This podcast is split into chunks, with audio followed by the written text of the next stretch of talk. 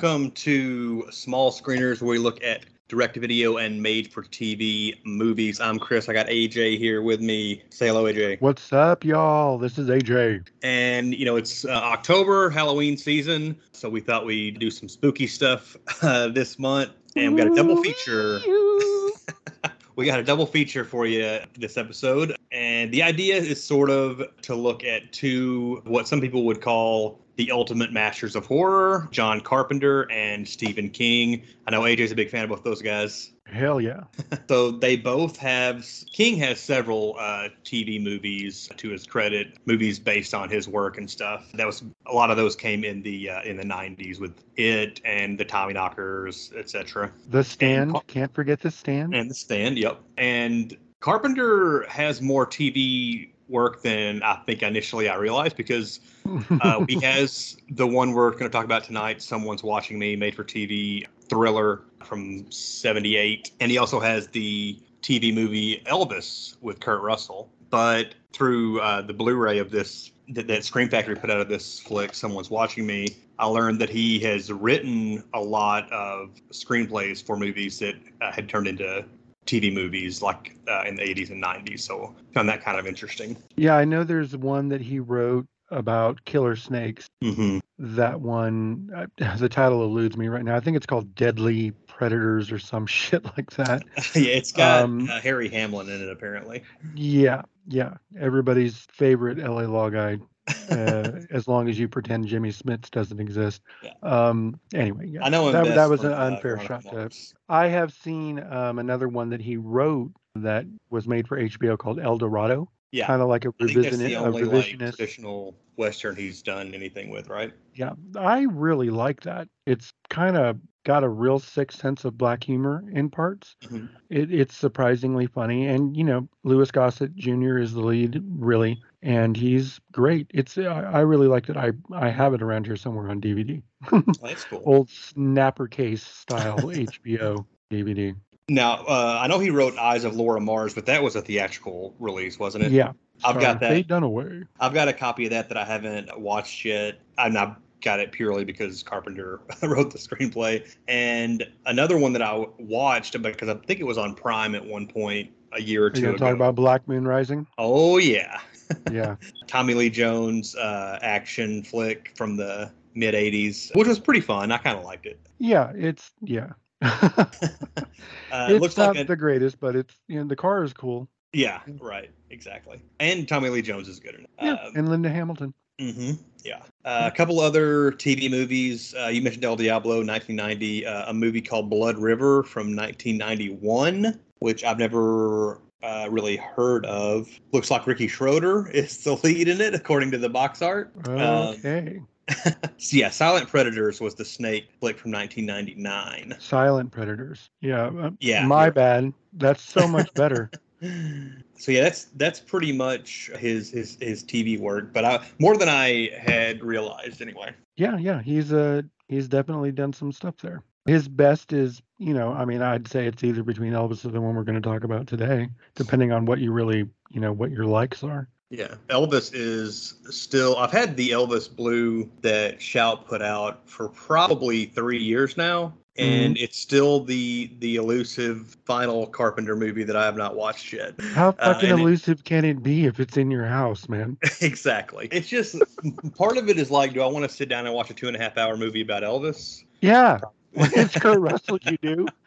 It's fucking killer. Dude, Um, I yeah, can't I'll- believe you've had that movie for three years, a John Carpenter, Kurt Russell movie for three years, and you have look. I'm not trying to judge you, but I will say that if you don't watch it soon, the chances are good you're never going to see Heaven's Light. I'm just going to say it that way. Well, I, I imagine eventually I'll pick it for one of our movies for this show, and that's Can I I'll do that? myself. Can I make that happen sooner than later? um, but yeah, I, I want to see it. I just, you know, I don't know. I, mean, I, I, will. I'll see it so, within a year. I will have seen it. But I'm picking in November.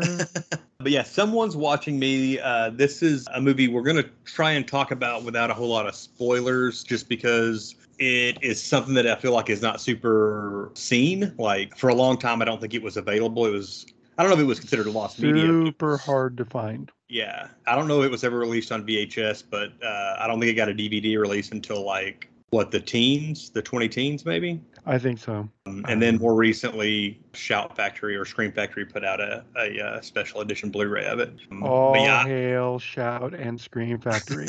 But it was one of the work there. last Carpenter movies that I, I watched. I, I really got into trying to complete his filmography in like the early 2010s, probably. That's when I finally got Assault on Precinct 13 and Christine. And for whatever reason, Elvis doesn't count. We get it, Chris. but yeah, I I do like this movie. Uh, it is a, I mean, it's a TV movie from 1978, It so it did play theatrically, I think, in Europe in certain places. The Blu-ray um, has a uh, cool feature where you can watch it in a widescreen format or the way it was filmed for television with like the black bars on the side. So, what did you choose? I'm pretty sure the first time I watched my blue, it was in the widescreen, but that just mats it at the top. Yeah. You know what I mean? And so today I went, I was like, I'm just going to watch it the way it was shot for TV. And it was cool. It worked fine. Yeah, I that, I, dug it. watched it. I watched it that way as well, just because like this is a TV movie. Might as well get that TV feel from the picture as well, because that's how everything looked back then on the when it Yeah. was for television. And Um, if a story is doing its job, after a while, you forget anyway. You're just Mhm. watching it. And I did. This is at least that good to be that involving.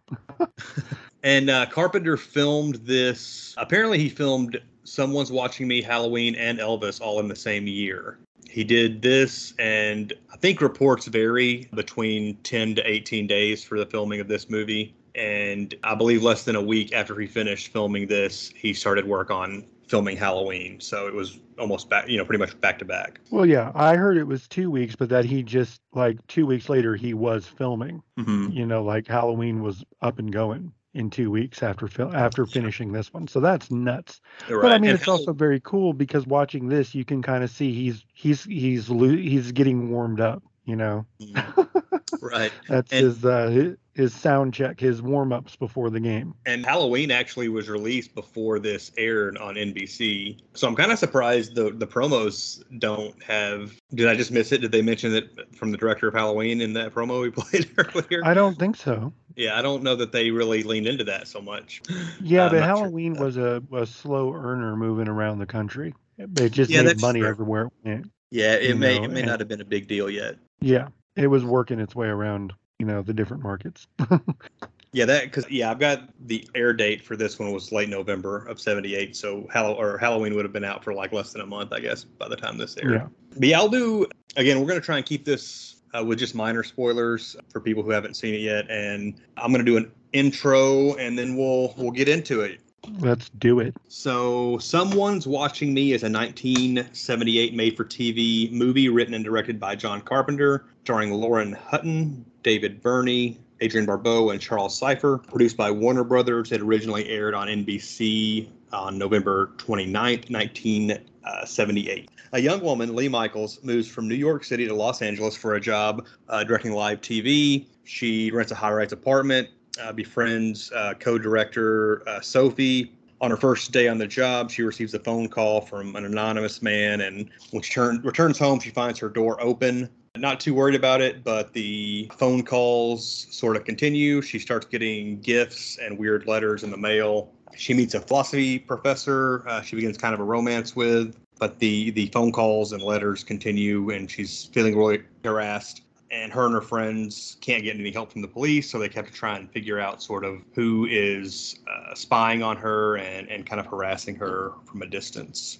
So that's basically the premise. AJ, you're the the. I mean, I love Carpenter; he's probably my favorite director, but you're more well versed. Obviously, you've seen Elvis, so I have seen Elvis. You've got a Chris. leg Thank up on you. me. What are your thoughts about this uh, made-for-TV flick? Um, I think it's a really effective suspense thriller. I think it's I can't say that it's like groundbreaking or anything in terms of watching it after the year 2000 really. I feel like it was most likely a lot scarier and a lot uh, a lot more likely to induce feelings of like paranoia and shit, you know, which is the whole idea. It's someone's watching me.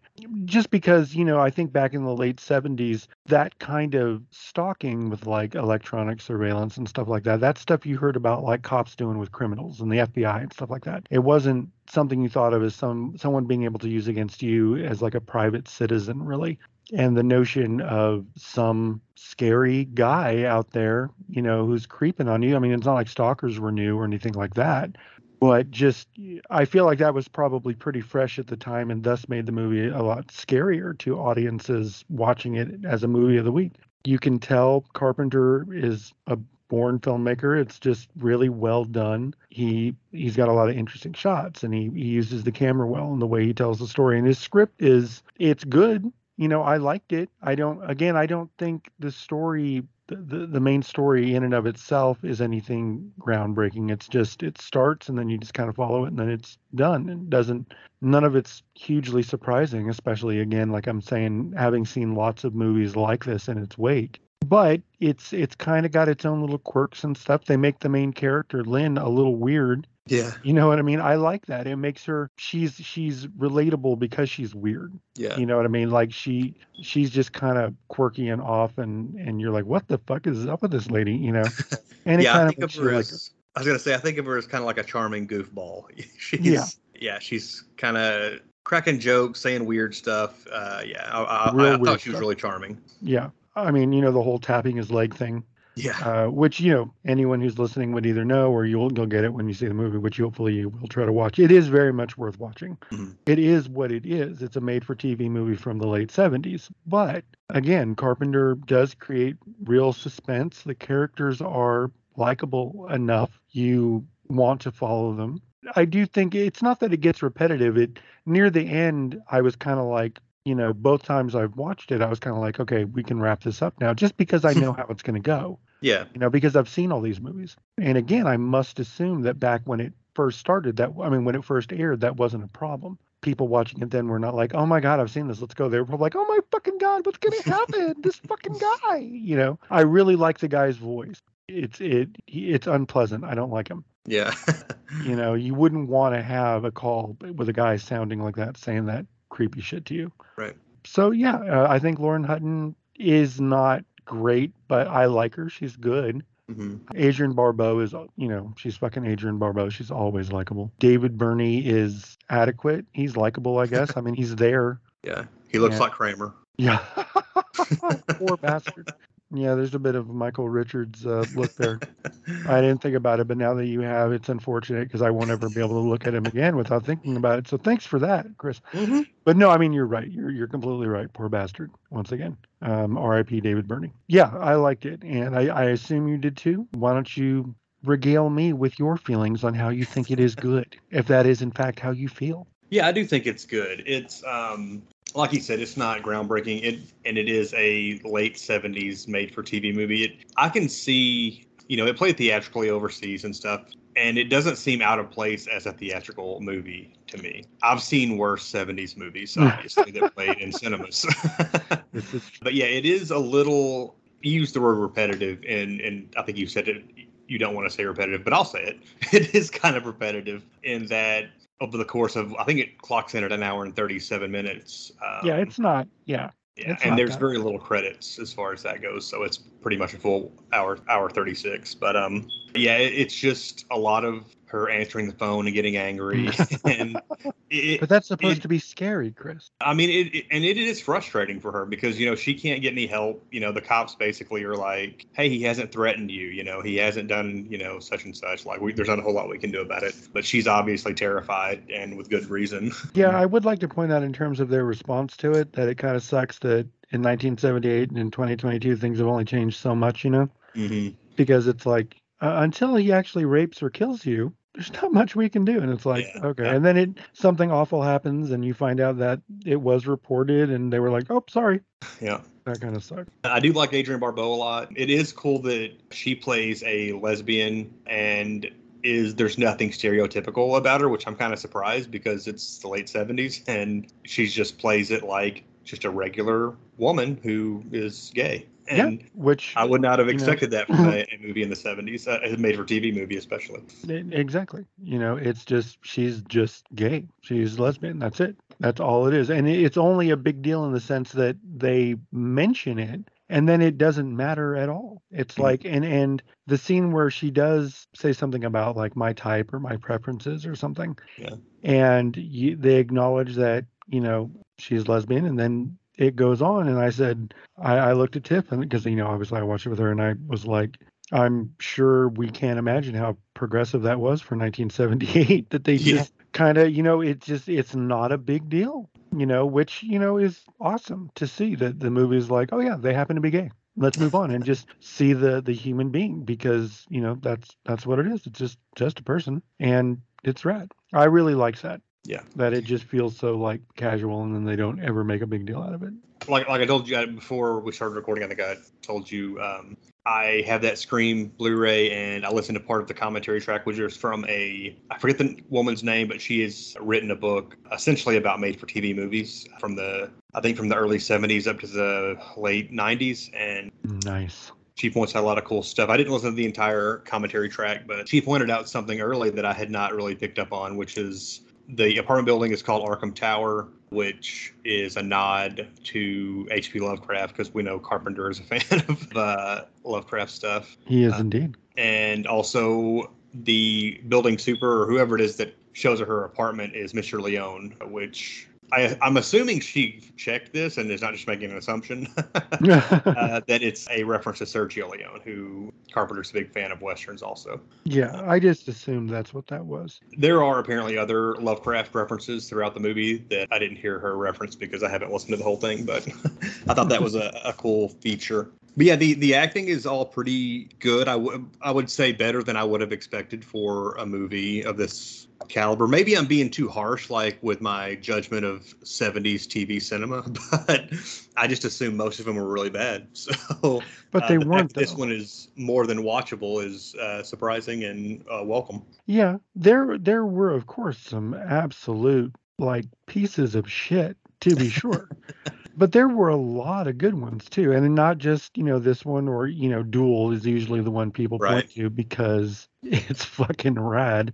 I guess Uh, it makes sense that because TV was there were three channels, you know, for most of this time, so that's where all the money was. So they had money to make these made-for-TV movies and movies of the week and stuff like that. So there were probably a lot of good, talented people working on most of them. So Yeah, you know, and th- there's definitely some really good stuff, even through the early 80s, like, you know, with Dark Night of the Scarecrow and stuff. mhm. Yeah, it's there wasn't like it wasn't I don't know that it was some huge golden era of the TV movie. It it might have been, you know, the mid to late 70s. I know there was some really good stuff happening in that decade. But yeah, definitely we'll have to uh, figure out a little a little regimen for you to check them off your list, sir, as part of your cinematic journey. Certain ones that I'll figure out and Yeah. recommend to you.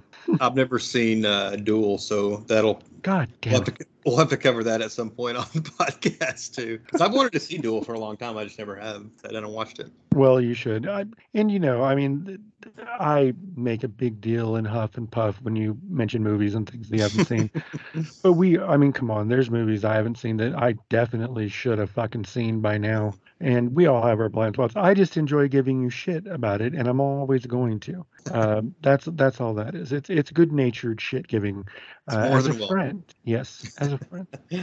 Uh, but yeah, that I, I, the one of the best things about this flick is it seems like Carpenter's training wheels for Halloween. There's a lot of point of view shots. There's especially that one shot early Mhm. when she comes home and her door's open. She calls to find out. I think she calls the super because she assumes somebody has been in from the building that works there. And there's that classic Carpenter pans the camera over to one angle and then pans it back, and you see in the background somebody running out of her apartment. So it's obvious somebody's been in there.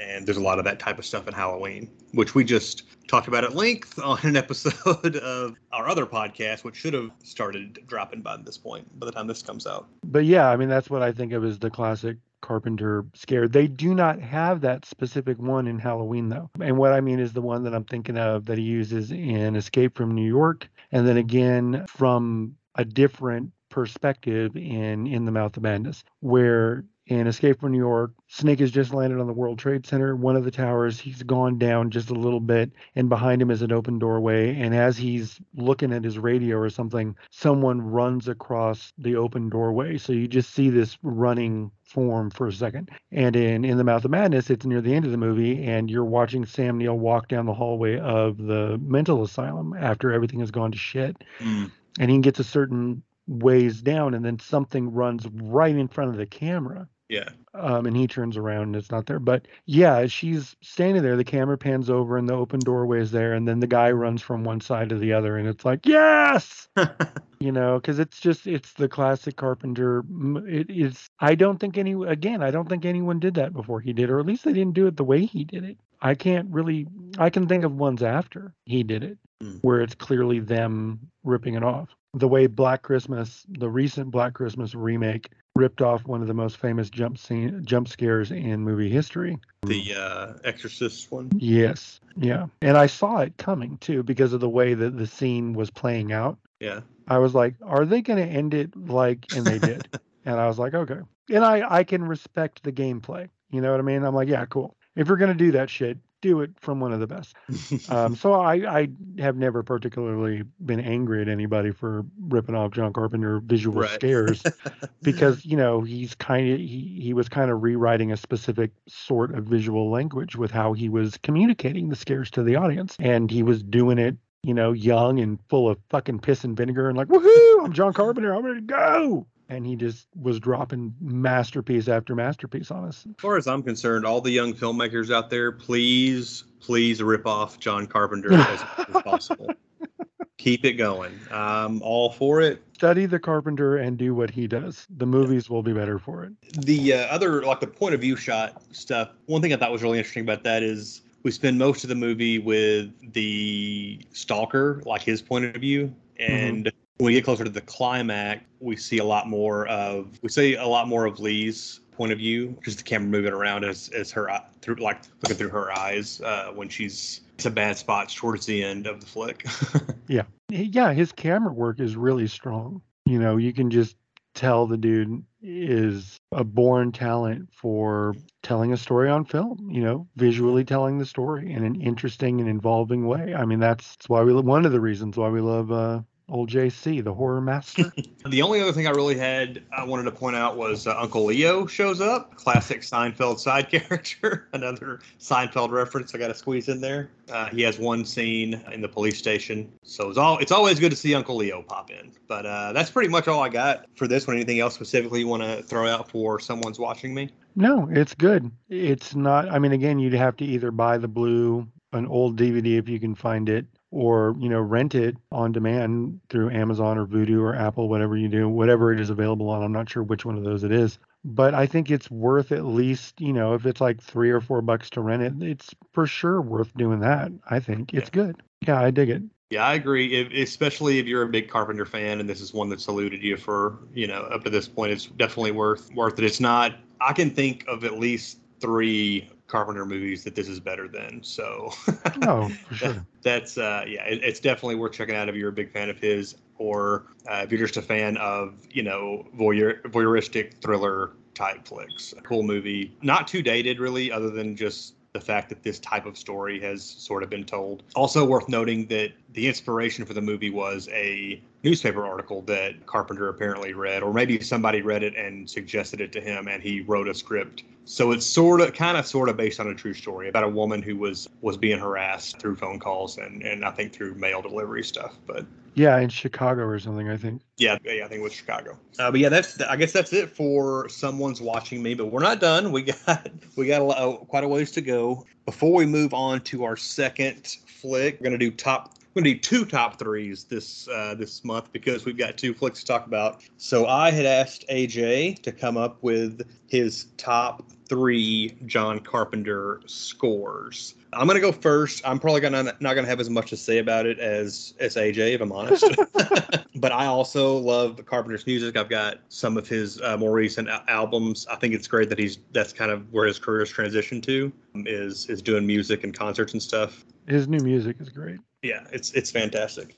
but of course, he's known for scoring a lot of his own movies, and most of them are great. So my top three, and I'm I'm mostly associate like the main titles when I think of of uh, Carpenter scores. Although he does a great job throughout. I'll do an honorable mention, which is Halloween 2018. He was brought in to do the score for that and did a great job. There's in particular, there's one sequence where what's the young girl's name in Halloween 2018? The daughter. Oh, um, Anyway, when the, when the granddaughter is running through the streets and Michael's after she's seen that Michael's killed one of her friends, she's fleeing, you know, through the suburban streets. The the uh, the piece that plays during that sequence is my favorite from that score. Uh, really cool stuff. Uh, but my top three, I guess this is kind of in order. In the Mouth of Madness, which I don't think is one of his highly regarded scores. It's kind of him doing like a hard rock Metallica style deal. But I th- those opening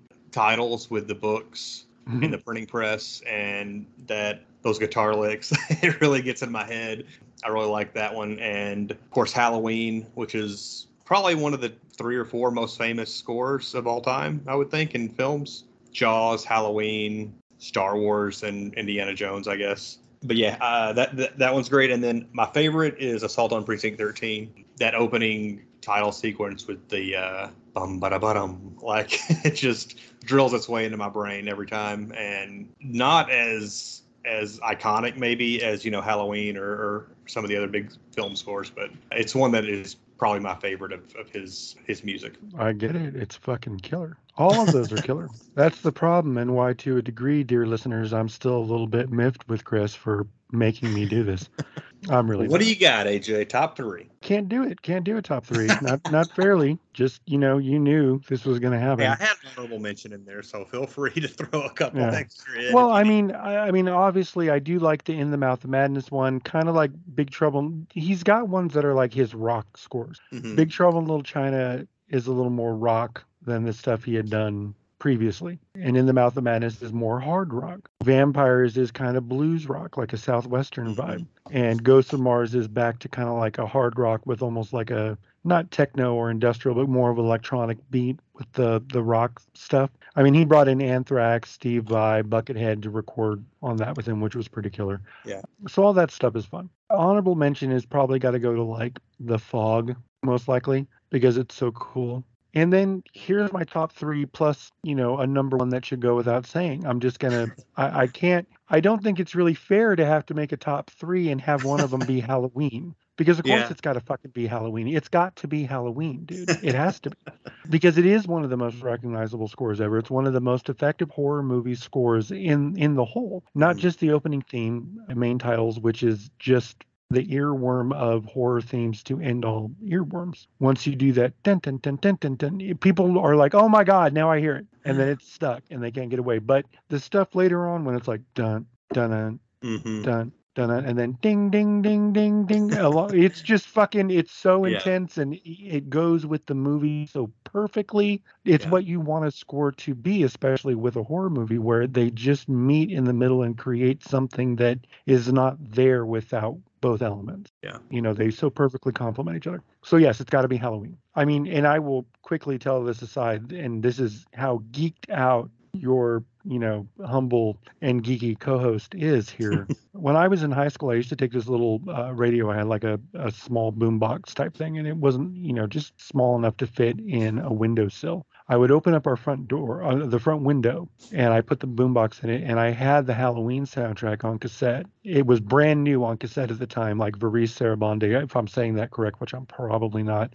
I probably sound like the ugliest American in the world saying that. But they they're known for you know instrumental score soundtracks and stuff. They had just put it out on cassette, and I bought it the moment it came out. And I used to put that in the windowsill every year on Halloween when I when we would give out candy. So when you walked up to my house, the Halloween soundtrack was playing, and it made a lot of kids look at the house like, "What the fuck?"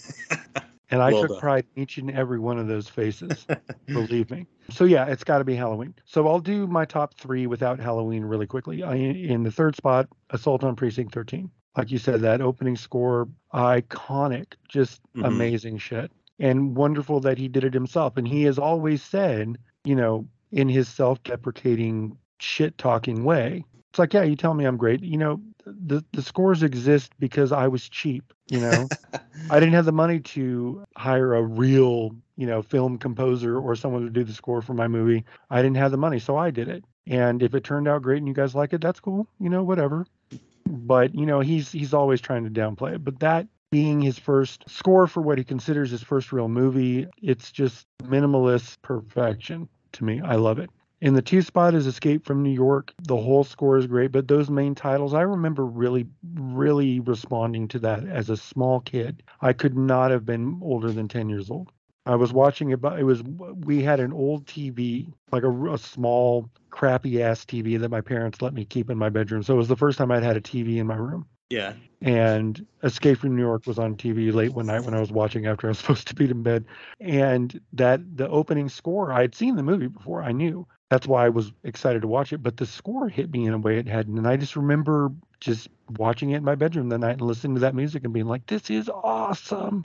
So it's got to be Escape from New York for number two. And number one is Prince of Darkness because I think mm-hmm. that's just the most moody of his scores. And mileage is going to vary. It's all subjective. If anyone was like, I think Christine is his best score, I'd be like, okay, Yeah. I can't really argue with really any of them. They live, yeah, fuck yeah, that movie, you know, the score for that movie's killer. But Prince of Darkness, there's something about it. The whole opening having that long, it's a really long cue to start the movie. That whole, the opening credits of that movie is like eight, nine minutes long. And at least half of that has his score. And it's just such a way to, to set the, the, the scene for that movie and the weird, oh, chants and shit. It's there's it's a, it's a whole vibe dude and it's doomy and fucking you know it feels threatening and eerie and it's just so great. I want to swim around in it. I i love it. It and it's got what you what you think of in a John Carpenter score. It's got that sonic pulse. You know, I've heard someone say that once years and years ago about uh, the John Carpenter scores, and I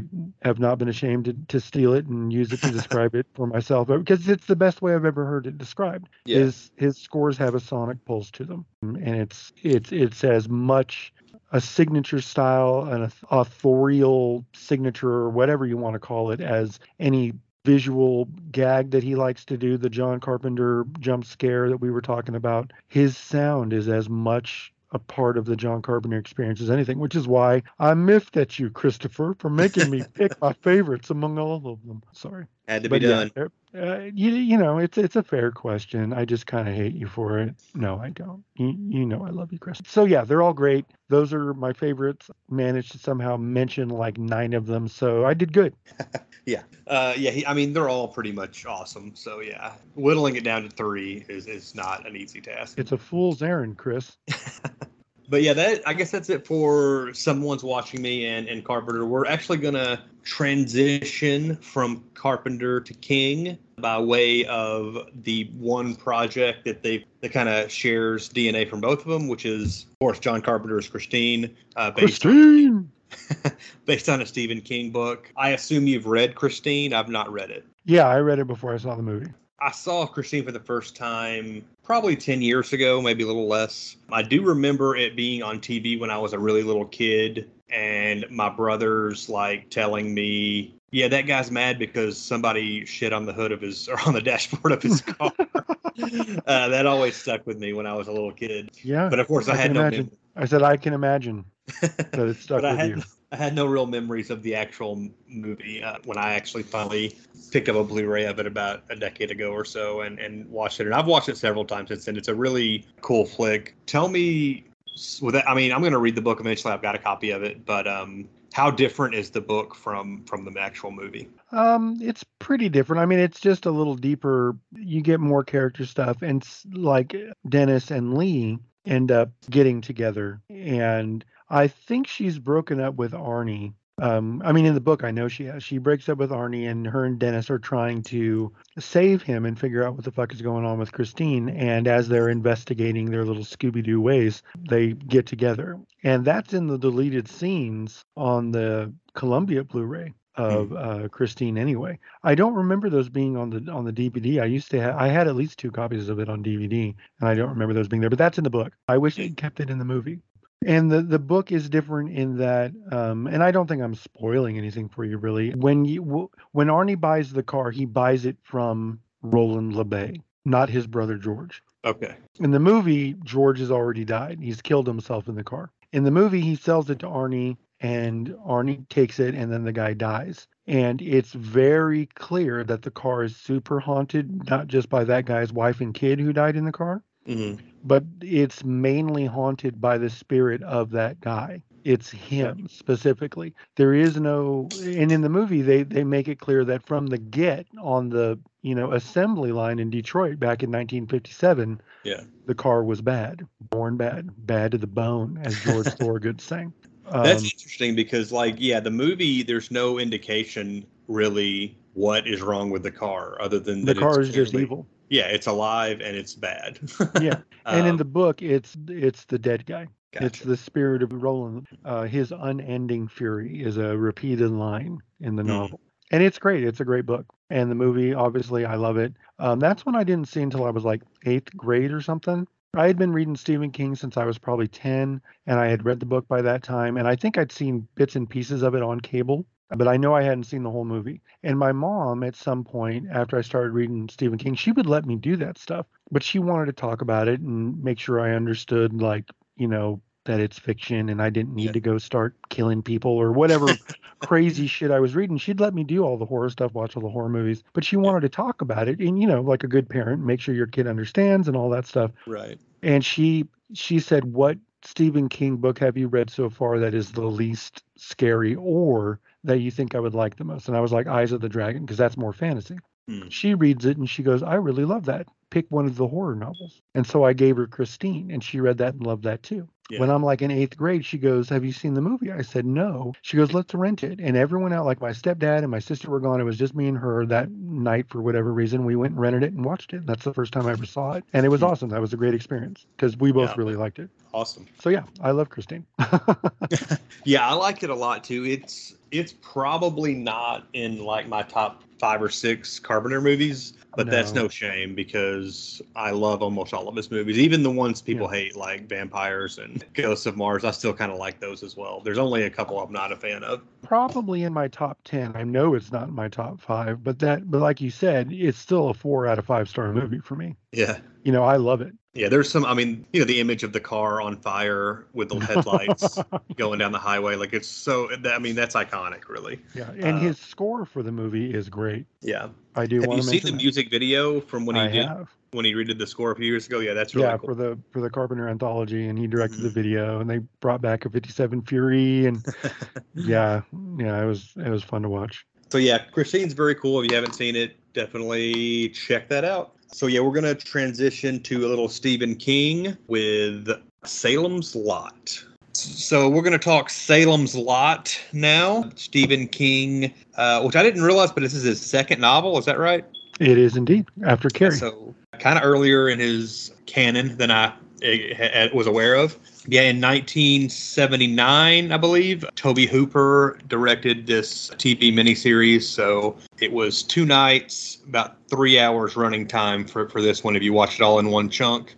And I had never seen this before. Like I told you off air, you know, I I had seen the Rob Lowe version on TNT in the early like aughts, probably like 2003 or four, something like that. Gotta love it. Except no, wait, you don't. Eh, Yeah, I mean, I don't think it's well, very well regarded. I I kind of liked it when I watched. it. I'd never read the book or seen you know this miniseries, so I didn't have anything to compare it to. And at the time. I thought it was pretty good, and I never watched it again. I never really had any desire Oh, to. I Uh, saw it when it aired too, and I haven't seen it since either. I don't think it's particularly easy to watch. You know what I mean? Yeah. Um, but uh, again, as we discussed off air, there were things I really liked about it, and there were things I really hated about it. Some of the casting I really enjoyed, some of it I didn't. It's it's truly a hit or miss affair. Whereas today's, I think, is just pretty much all hit to me mhm. the original 79 one that we're about to uh, get down with. Um, I'm sorry, I'm excited to talk about it, man. I love this one.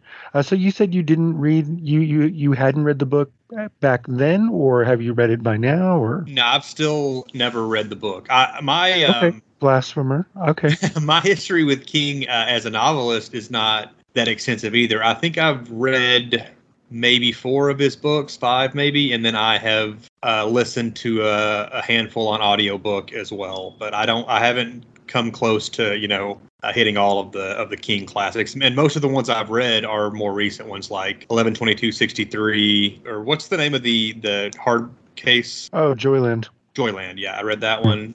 But yeah, most of the King's my, my biggest King's biggest impact on me has been through the the film adaptations of his stuff.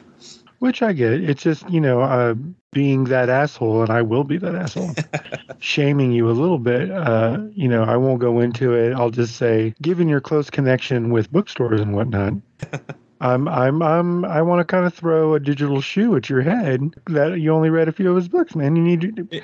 I, I will work up a list that, that I think you should look into. This this whole I mean, I've- podcast is really just going to lead to me giving you homework in, in basically every pop culture category. So let's just accept this now. But no, I mean a I've lot of probably people. got ten or twelve King books that I own that I haven't read yet, just that I've collected over the last couple of years. When I when I had the bookstore, you know, for people who don't know, I, I ran a bookstore for about four four and a half years, and so jealous. occasionally somebody would bring in a, like a, a collection of King books, you know, Ugh. and they would instantly be gone. Like they would sell within a few days every time. So I couldn't keep them in the store. Um, yeah. Well, yeah, I mean, he is, you know, I mean, I, I've seen people say that maybe he doesn't still carry that des- designation of the number one author in the world, but for a while, it was kind of hard to argue against him being the the the great ape of you know writing genre or otherwise you know his i think his numbers were just ridiculous but his influence is just so huge in horror and you know a lot of other genres too. It's not all he does but it's what we all basically know him for. So my, my favorite King movie is probably Stand by Me, which is you know has a little bit of horror elements, I guess, considering the dead Yeah. body and stuff, but very little. Yeah. It's mostly just a standard coming of age story. Yeah, and it's a great one. I, and apparently very close to his own heart and childhood. It, you know, it's very personal to him. Apparently, when he first was shown the movie by Rob Reiner or whatever, he had to. When it was over, he goes, "I need a few minutes," and you know, looked like he was kind of being emotional, and he went off Yeah. and you know had his little reaction and dealt with it, and then came back and was like, "That's my favorite movie." of anything I ever wrote. That's that's the, my favorite movie that came out of it. So thank you, and that's pretty awesome. And I think he liked this one too. I think he had some nitpicks, but I know he didn't hate it like he did The Shining. Um, and Shawshank may be the most like the most beloved, you know, movie uh, based on one of his works too. So, and that's not horror at all. So no, he's and yeah, and taking it what it's worth, that was the number one rated movie on IMDb for a number of years. Yeah. Which again, you know, that's like a Rotten Tomato score. It means only so much, but it still does signify something. yeah. Um, and it yeah. probably meant more, you know, in the early days of, of the internet in the last, you know, the first 20 years or so of the internet more than it does now, where you have people just doing the review bomb bullshits. Sure, like. Sure. And I know it also had a lot to do with the fact that TNT played it like at least 30 hours a week. Sure. You know, I think that was the deal. But yeah, no, he's he is very multifaceted uh, that we know now. At this time in the late 70s, early 80s, he was just, you know, literally, I think the name for him in print was the Horror Meister. Hmm. Stephen King, America's Horror Meister, and and he he like mentioned that in some interview that he was like, you know, okay, fine. I mean, I'll own it, but he obviously branched out and did a lot of other things since then. But back in 1979, when Salem's Lot came out, do you uh, what do you how do you feel this might have played on TV in '79? Uh, I mean, do you think it kind of transcends its origins a little bit? Because I know it did. It did play theatrically It did. Uh, they they edited it down and it played overseas in Europe at least. And rewatching. I wonder how long the uh, the theatrical cut was because I mean it's three hours. Like if you watch it on Shudder, which is where I watched it. Yeah, because the two episodes together are just over three hours. Yeah. I think the shit. I think the theatrical cut is maybe only over two hours or some shit. Um, Yeah. I mean, I'm not too surprised because it's you know we talked a little bit about on someone's watching me. You know, it is it is you know these are both made for TV films from the late 70s, but they're higher quality than what you would expect to see on, on like a TV show from the late 70s. yeah, I mean, apparently- it seemed like they definitely put more money into these TV movies than they were putting onto the to just standard television stuff. Sure. I mean, this one It had closer to a theatrical experience than like you would get maybe in the 80s and 90s from a TV movie compared to a theatrical movie. Yeah, I have to agree. I mean, watching this uh, with uh, my wife, we were talking about it, that it feels like it looks a little better or just has more of a theatrical feel than some act- actual theatrical movies of the time Mhm. of the late 70s. And the, the budget was $4 million, which is, you know, in, in late Yeah. 70s money is not bad at all for a TV gig. Um, and Tobe Hooper is, you know, behind the camera and he knew Exactly. what he was doing. yes, he did. He it's just really effective. I think he he there there is obviously the limitations that a made for TV you know situation is gonna you know hold against you and you know you're gonna be you're gonna be starting from behind in that sense. But with a real filmmaker, a real horror filmmaker like Tobe Hooper, a guy who knows how to tell a story with a camera, he's gonna scare you and it's gonna work and he's gonna get past those limitations. And I think he did. Yeah. I, I think even now it's still really effective and some of it's just fucking creepy, if not outright still scary. You know, there's some spooky shit, bro. Yeah, I, I found uh, quite a few uh, moments to be like obviously the big moment people think of, and I think it's maybe because it's been parodied a lot. I know I, I, most notably for me is Bart Simpson doing Yes, it on. Treehouse of Horror, but the moment when the little kid is uh, floating outside the window and wanting to come inside is, uh, I mean, that's I'd never seen this movie, and I was like, man, this is fucking creepy. Um, I am, you know, a proud member of the Generation X, as we call ourselves. But I'm, it, it, it's well documented that the the floating little vampire fuckers greatly disturbed, traumatized, and just scarred for life um, a large number of my generation. Uh, well documented and much discussed. It fucked us up, to be quite blunt about it. And it's still creepy now. And you can tell it's just some little fucker on a gimbal or whatever Mhm. you know, but it just works. It doesn't need to be any less simplistic than it is. It can be simple and super effective. Just a little fog machine, a kid in some makeup, just floating around in a circle at the window, scratching, tapping, let me in. and it just it just works. I also really like their uh, their contact lenses that somehow did that weird reflective thing. And it's not some like drawn over the frame bullshit optical effects that you would normally get in the 70s. Even in a theatrical thing, you know, it looks like some cartoon thing that they just had to literally paint onto the, you know, onto the film. yeah, I mean, when you see Geoffrey Lewis hmm with that's the, the one. the eyes in the dark like that you could almost see that could have been a post effect But It works really well, the though. woman in the morgue like clearly she has some kind of contact or something in there hmm And that was fucked up. That was creepy. Yeah. Marjorie Glick coming back against the fucking wishes of God and all that is holy. you know i'm looking through this cast here uh, and i did not notice him in the movie elisha cook jr as Uh-huh. gordon phillips so which character is Uh, he was Weasel, uh, the older guy named Weasel, okay the one who had the crush on the lady who ran the boarding house. Okay. Yeah, I didn't recognize him. You know, I'm sure he was much older than I'm. I only know him from like the Bogart movies he was in. So, yeah, I, I was uh, curious when I saw that. Uh, yeah, they had been the lady who played Ava. Uh, they had been in some classic movie together, and I'm not enough of a film freak to be able to name it offhand. I can't remember. uh, I know it. I know that's the deal. I just can't remember the name of it. Um, it was nice to see them. They played those parts well. Uh, I thought it was it was cast overall very well. That's the first thing that kind of jumped out to me when I was watching it. I was like, within the first few minutes, Fred Willard's in this motherfucker. I had no Yeah. idea. That's Yeah. cool. And then In you know, kind- I was just going to say, in kind of a soap opera y line, what did you think about the way it set up all these characters and stuff like the Fred Willard character? In kind of, they all they've all got their own shit going on, yeah, and it's Yeah, kind it's of got- intertwining like a soap opera. I know that he had Peyton Place in mind when he wrote the novel. He was like Peyton Place, but with vampires. So I was like, okay, that's an interesting. That's interesting. That's like Johnny Depp saying he had Angela Lansbury in mind when he did Sleepy Hollow. But I was wondering for you, since you hadn't seen it, how you felt about, especially a, a large part of that first. What would be the first episode? Yeah, well, the, not a whole lot of like none of most of the scary, creepy stuff really starts getting hammered home in the second half. Yeah.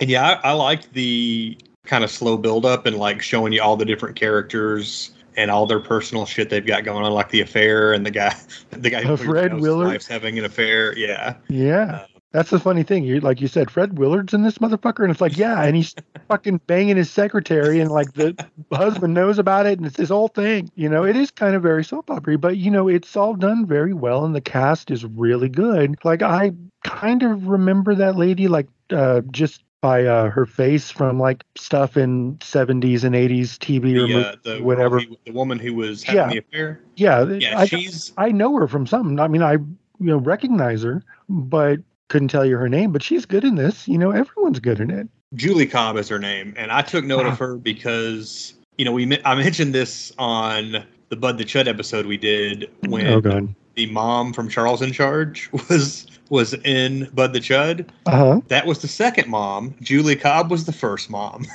On Charles in Charge. Yeah, she was in the first season of Charles in Charge. She was the mother. Shit. And looking a lot better in Salem's Lot than she did on Charles in Charge. I'll say that. Uh, much like the the second mom in Bud the Chud. But um, yeah, that's what I knew her from like immediately because That's crazy. I was like a huge fan of that show when I was a kid. It was in syndication.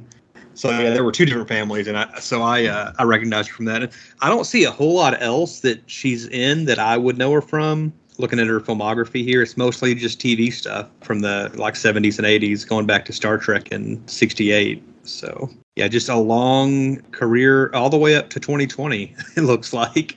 So Cool. she's still around and kicking with it. That is awesome.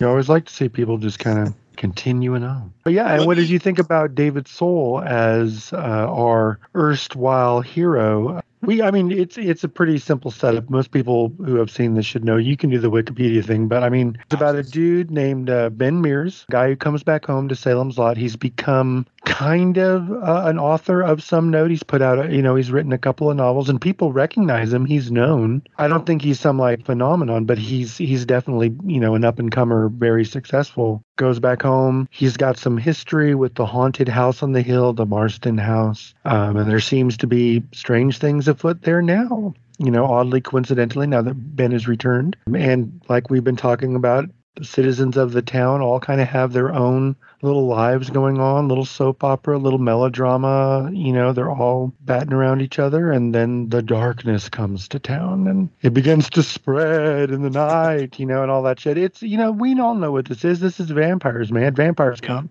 You know, and Ben's a got a familiarity of like the story progression, but it's mostly because I, I'm sure it's mostly because I've seen it ripped off in a lot of different ways.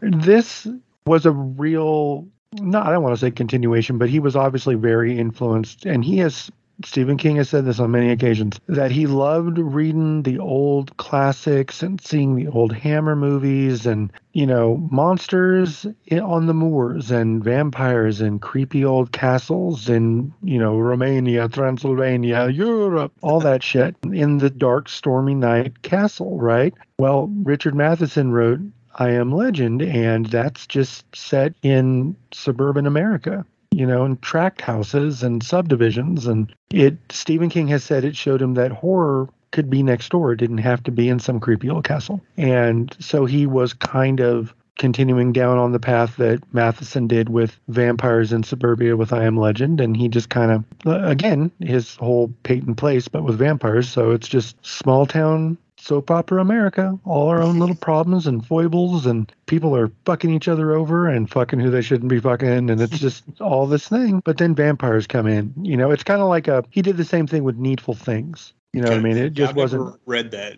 Uh, is that another supernatural? It, it, the devil comes to town Oh, and starts selling people the things they want, the things they need. And of course, we all end up turning on each other and killing each other. Because he doesn't, he he just kind of he just kind of sets everything up and lets us make our own choices. And as usual, we do it to ourselves. That's really what Needful Things is about. But it's also got the same small town setting where everybody knows each other, and you know, and Bonnie Bedelia is in the movie version of that too, which is pretty funny. I was yeah, going to ask you. surprised to see her. I, so surprised that I didn't recognize her for the first few scenes she was in. I don't think, and then I was like, "Holy shit, that's Super young. Mrs. McClane." yes, yes, Holly, Holly Gennaro. Thank you very much. Oh, my my bad. Um, But no, she yes, she's very young and she's good in this too. Very likable. Speaking about the maligned remake miniseries, Samantha Mathis played Susan in that version and is very good too. But when is Samantha Mathis not good? We all know this is a fact. I, I wanted to ask you, what did you think about David Soul uh, as Ben Mears? He was good. I don't know that I've ever seen him in anything. I, I don't recognize him. He is Hutch. on- yeah, I was gonna say Starsky and Hutch. I knew I So he saw that, his- the- that, in his filmography. I didn't know if he was one of the two.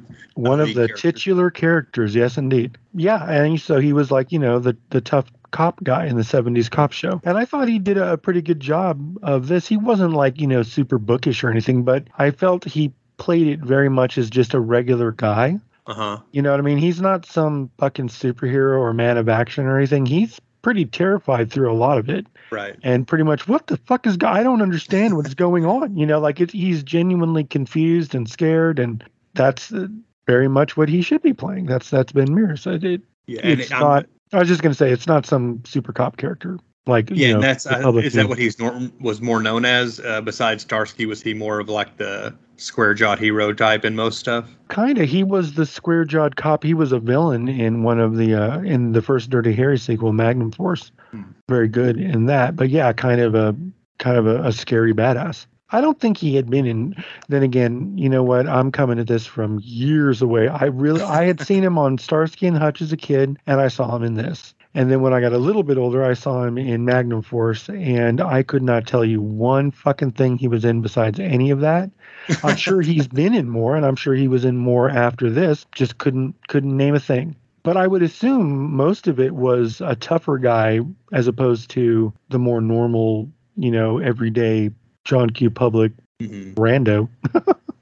Well, I mean, Magnum Force was several years before this, and then Starsky and Hutch was before this as well. So it Yeah, I- seems like he was probably playing against type a little bit, at least. Yeah, I, I'm sure that at the time this this was very against type and, and a change of pace for him.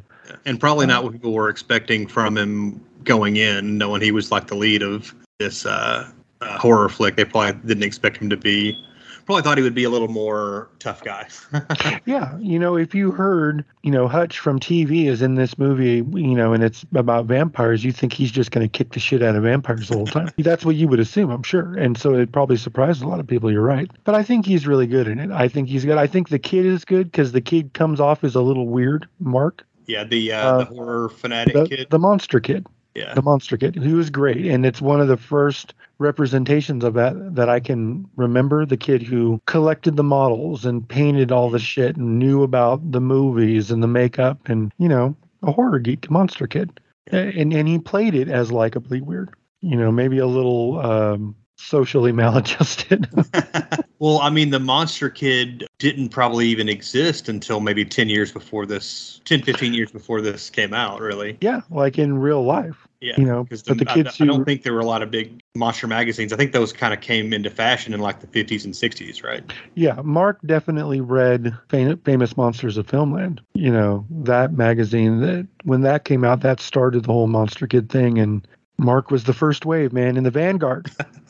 you know, and, that, and I think that's super cool. And I like the way the kid played him because he's he is a little weird, but not like where you feel like they're portraying him as a freak or anything like that. That's not what I mean. Like relatably weird to us other monster kids and horror geeks. So as far as the rest of the cast goes, uh, like James Mason, what did you think of him as Straker?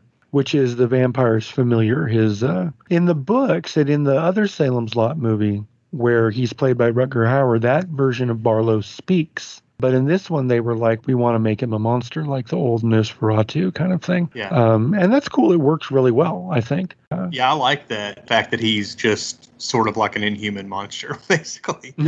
And I had seen, you know, he doesn't look too bad. I can see some people thinking he looks a little cheesy, you know, because it's, you know, a Nosferatu type on a TV budget in the 70s. But I don't think he looks too bad, really. I always I thought he looked pretty, pretty super creepy. cool. I mean, I think in a way, I mean, it's not as iconic as Nosferatu, the actual Max Schreck, you know, but it's a pretty iconic vampire look, I think. I, I it really worked for me. But what did you think about James Mason with that voice? You know, Uh, yeah, he was very cool. I I'm looking at his he been in fucking everything, bro. yeah his phonography because I, I knew that name, but I don't think I knew that he was the, the guy playing this character was a hugely celebrated.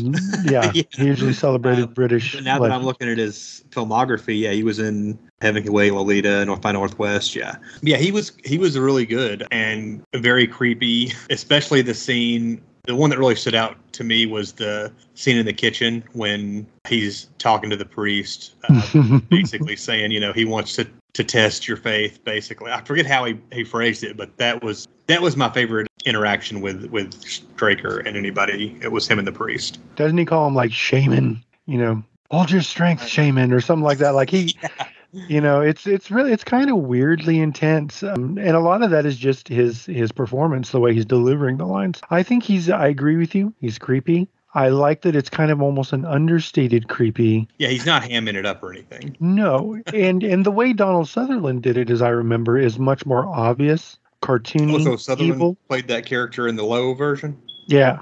Okay. Yeah, and yeah, and he was great, you know, because he's Donald Sutherland. It's like be creepy, dude, and it's like cool, and it's you know he's got you, and it's fun to watch. But to me, it's it's almost like, and this may seem like a weird comparison uh, or analogy, but it works for me. James Mason in this one is Brian Cox in Manhunter, and Donald Sutherland in the remake Uh, is Anthony Hopkins in Silence of the Lambs. You know, more mustache twirling, more overtly fun, but this one is almost underplayed, but it's still like weird and like you don't like the dude. Like I don't like you, bro. Like Yeah. I I don't dig you or your style. Like you're not like overtly like threatening me or like you know like Donald Sutherland. It seems like he wants you to come in so he can eat you from his oven. You know, like a, a very a witch in Hansel and Gretel kind of thing. He just that's how he plays it and it's fine it's just you wonder how they ever fooled anybody? Because you know you would think as soon as that guy showed up he'd be like yeah we're not going to do business with you bro. It seems like you're going to like be a cannibal and eat us all or something. We don't something's off about you. Whereas james mason it feels like you could kind of like he's just kind of a, a maybe a little slightly odd duck british guy you know? But the more time you spend around him the more you you don't you don't like his vibe. You know? so yeah i really really like james mason in the movie. I think you know again it's just more proof that i think Tobe Hooper had more going on than a lot of people want to give him credit for yeah. you know they just want to assume he showed up and like let's do some scary shit but there's there's lots of good performances in Tobe Hooper movies. And even if that's just him being smart enough to to hire the right people and then step back and go do what you do and trusting them to, you know, do a James Mason thing, then that you know that's better than a lot of directors are smart enough to do. you know what Yeah, I'm saying? sure. So I mean, what what do you think about his directing this? Like we've obviously talked about, it's a TV movie or TV miniseries from '79, but he did have four million bucks, and like the stuff in the Marsten house at the end, I I I didn't want to be in there. Right. Yeah. Yeah. The the creepiest part of the entire movie to me was I think directly after they stake the uh, the master and the kid is kind of laying on the ground and you see behind him the the other vampires kind of rousing and crawling towards him. That's fucked up, dude. yeah, that that's the part that really was like, oh damn. I do And wonder like if Hooper was kind of slumming it. I don't know what he because I just don't know what the dynamics in the late 70s were like if you're a guy who's been making theatrical releases and then you're going to do a TV miniseries like I don't know if that was looked at as a step down or cuz like now obviously TV is as prestigious as most film work but at the at the time I don't think that was probably the case. Yeah, But I- he, he does, you know, I think he does a good job with this one. Yeah, I think he did something very similar to what we talked about earlier with John Carpenter and Someone's Watching Me, which is that, let me see if I get this uh, timeline correct, because I know you would know. Carpenter does Someone's Watching Me, then he goes right into Halloween, then he goes right into Elvis, right? I think that sounds right. I know that Elvis and Someone's Watching Me, I think they both came out in the same year. So I'm pretty sure he did those, all three of those, pretty much in a very short time. in one run, yeah. Well, the only difference between, well, Tobe did two theatricals and then Salem's Lot. In 74, he's got obviously one of the greatest horror movies ever made, Texas Chainsaw Massacre. A lot of people's number one. I get it. It's fucking, it's monumental. You can't fuck with it. Then in 76, he does Eaten Alive, which is still kind of culty even to this day. You know, I think a lot of people would go, yeah, I like Tobe Hooper movies. If you go, have you seen Eaten Alive? I don't know how many have. You know what I mean? The I've super fans that don't, yeah, you know what I mean? And a lot of hardcore horror fans have seen it. You know, not to you know, take away from anyone who's like, I fucking saw Eaten Alive back when I was seven years old, back in 1980.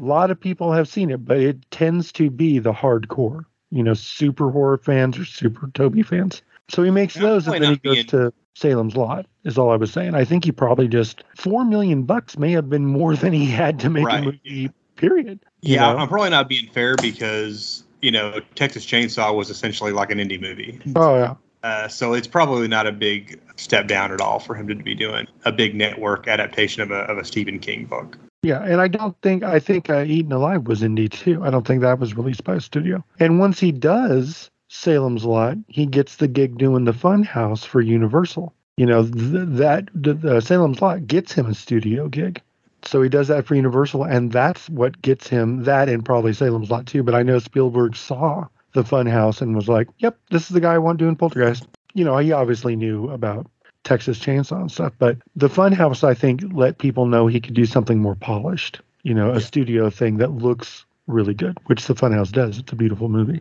But anyway, sorry, we're we're getting lost in the weeds here. I'm getting excited talking about Tobe Hooper because that's my shit. Uh, You know, I'm not. I, I as- wanted to ask you how close to the novel the this adaptation is. I'm Hmm. sure there's. I mean, I don't know if King was as long-handed in his earlier work as he has been, you know, in the last 25, 30 years. But okay, first even shut with your a whore three-hour mouth. runtime, I'm curious of how much stuff had to get cut out. Yeah, We'll get to that, but I'm going to repeat with cheap seat. Shut your whore mouth.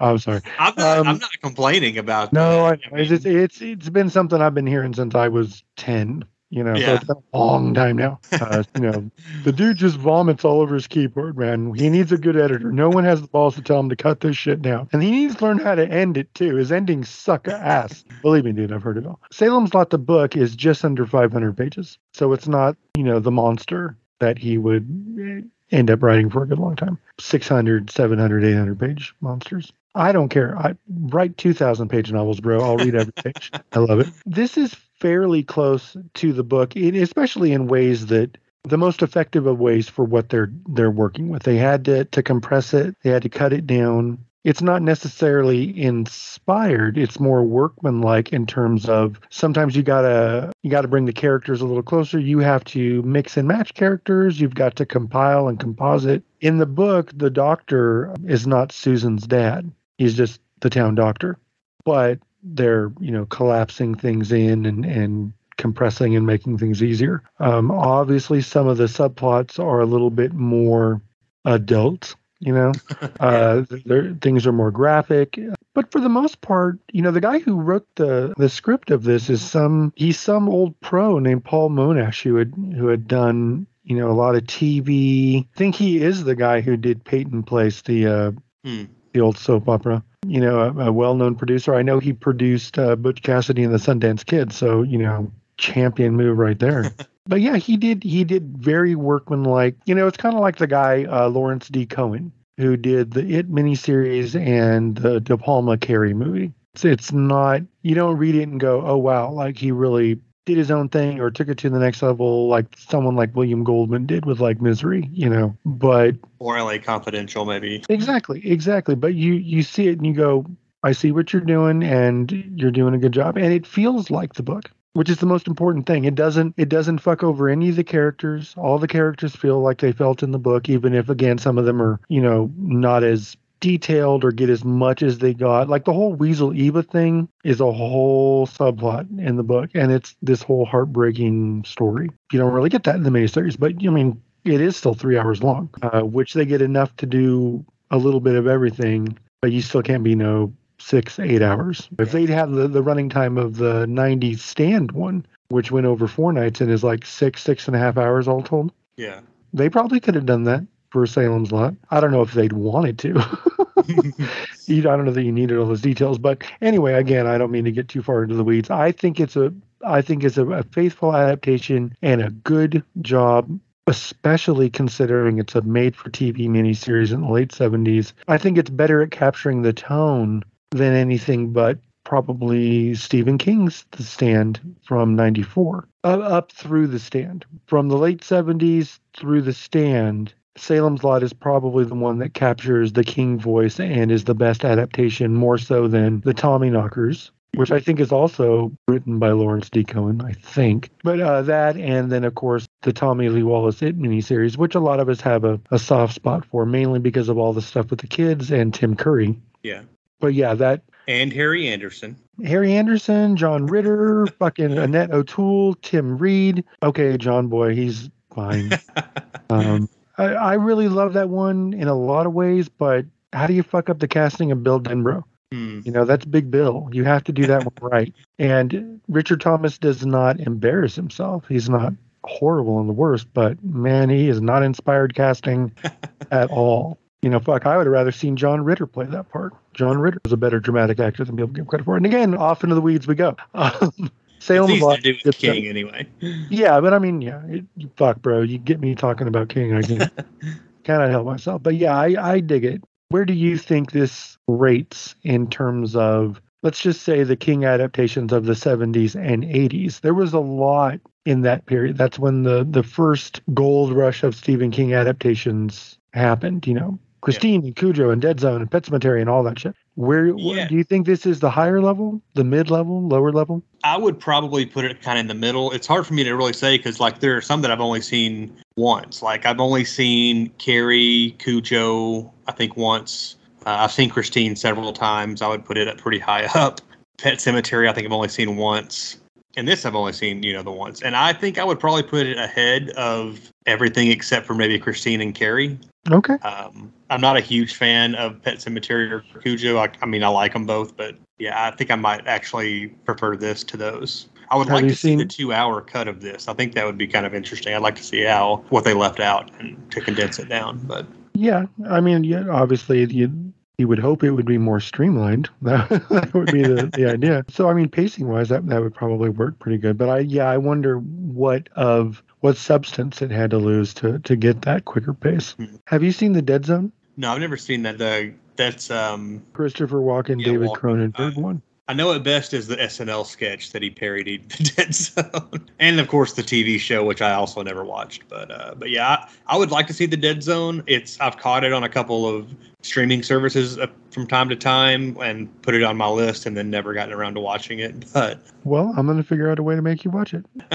the thing, one of the things is I already know how it ends too. But I'll still would like to watch it. But but You no. knew you knew the fucking Titanic sunk, and I bet you watched that movie. true, that's true. All right then. All right. That's your word. You just basically agreed this is binding by law. Podcast I've law. to watch Dead Zone for quite a while. I just one I haven't gotten around to. The Dark Half is another one that I kind of want to watch, but Oh fuck, that one's great. That one is not on a lot of people's list of favorites, but it is mine. I mean, it's uh, it's kind of George Romero doing a slasher movie in a way, Hmm. like he because he never really did a slasher movie. You know, some people might point to Bruiser or something, but or even you know even Monkey Shines with a monkey, but it's kind of he's playing kind of with the conventions of a slasher movie, and it's really interesting. And Timothy Hutton gives a just a rip roaring performance for me when he's playing the evil villain part. It's kind of like Michael Keaton in evil mode, which is a huge compliment coming from me. I, I don't know. I just, yeah, dude, you should really watch that one too. It's great.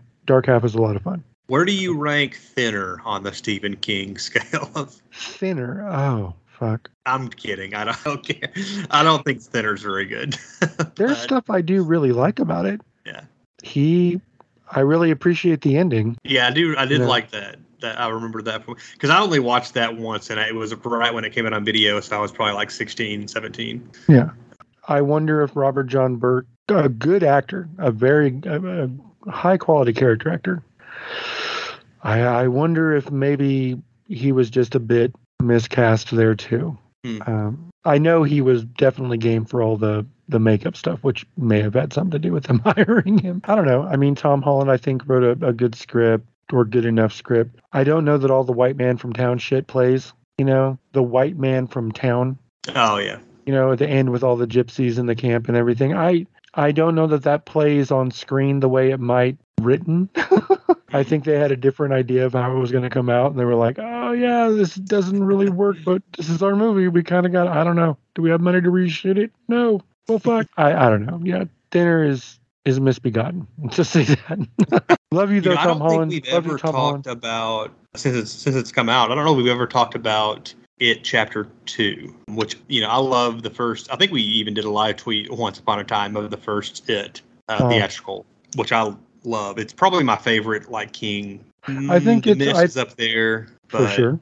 I think it chapter one might be my favorite too. Yeah, at least of the horror stuff. I still think I probably like Stand by Me more than that. But um, did you like Chapter Two? I know it I was love pretty Chapter two. divisive. I love chapter two because it is it was always going to be an uphill battle, I think, for that because all the best stuff in the book was always the kids' stuff too. Yeah, But I think they did such a good job of casting the adult versions of following on the footsteps of all of the great job they did casting all the kids. And it is a weirder, more out there kind of deal, but again, all that stuff in the book was too. And I I dig it, man. It takes some wild, wild ass swings. The angel in the mor- angel of the morning thing. is that What the, the uh, Fuck is that? is that when the leper vomits? Yes, Okay. yes. That's I don't know what that is, and I admire the hell out of it because that's very clearly just someone going, "I'm making a strong choice here,"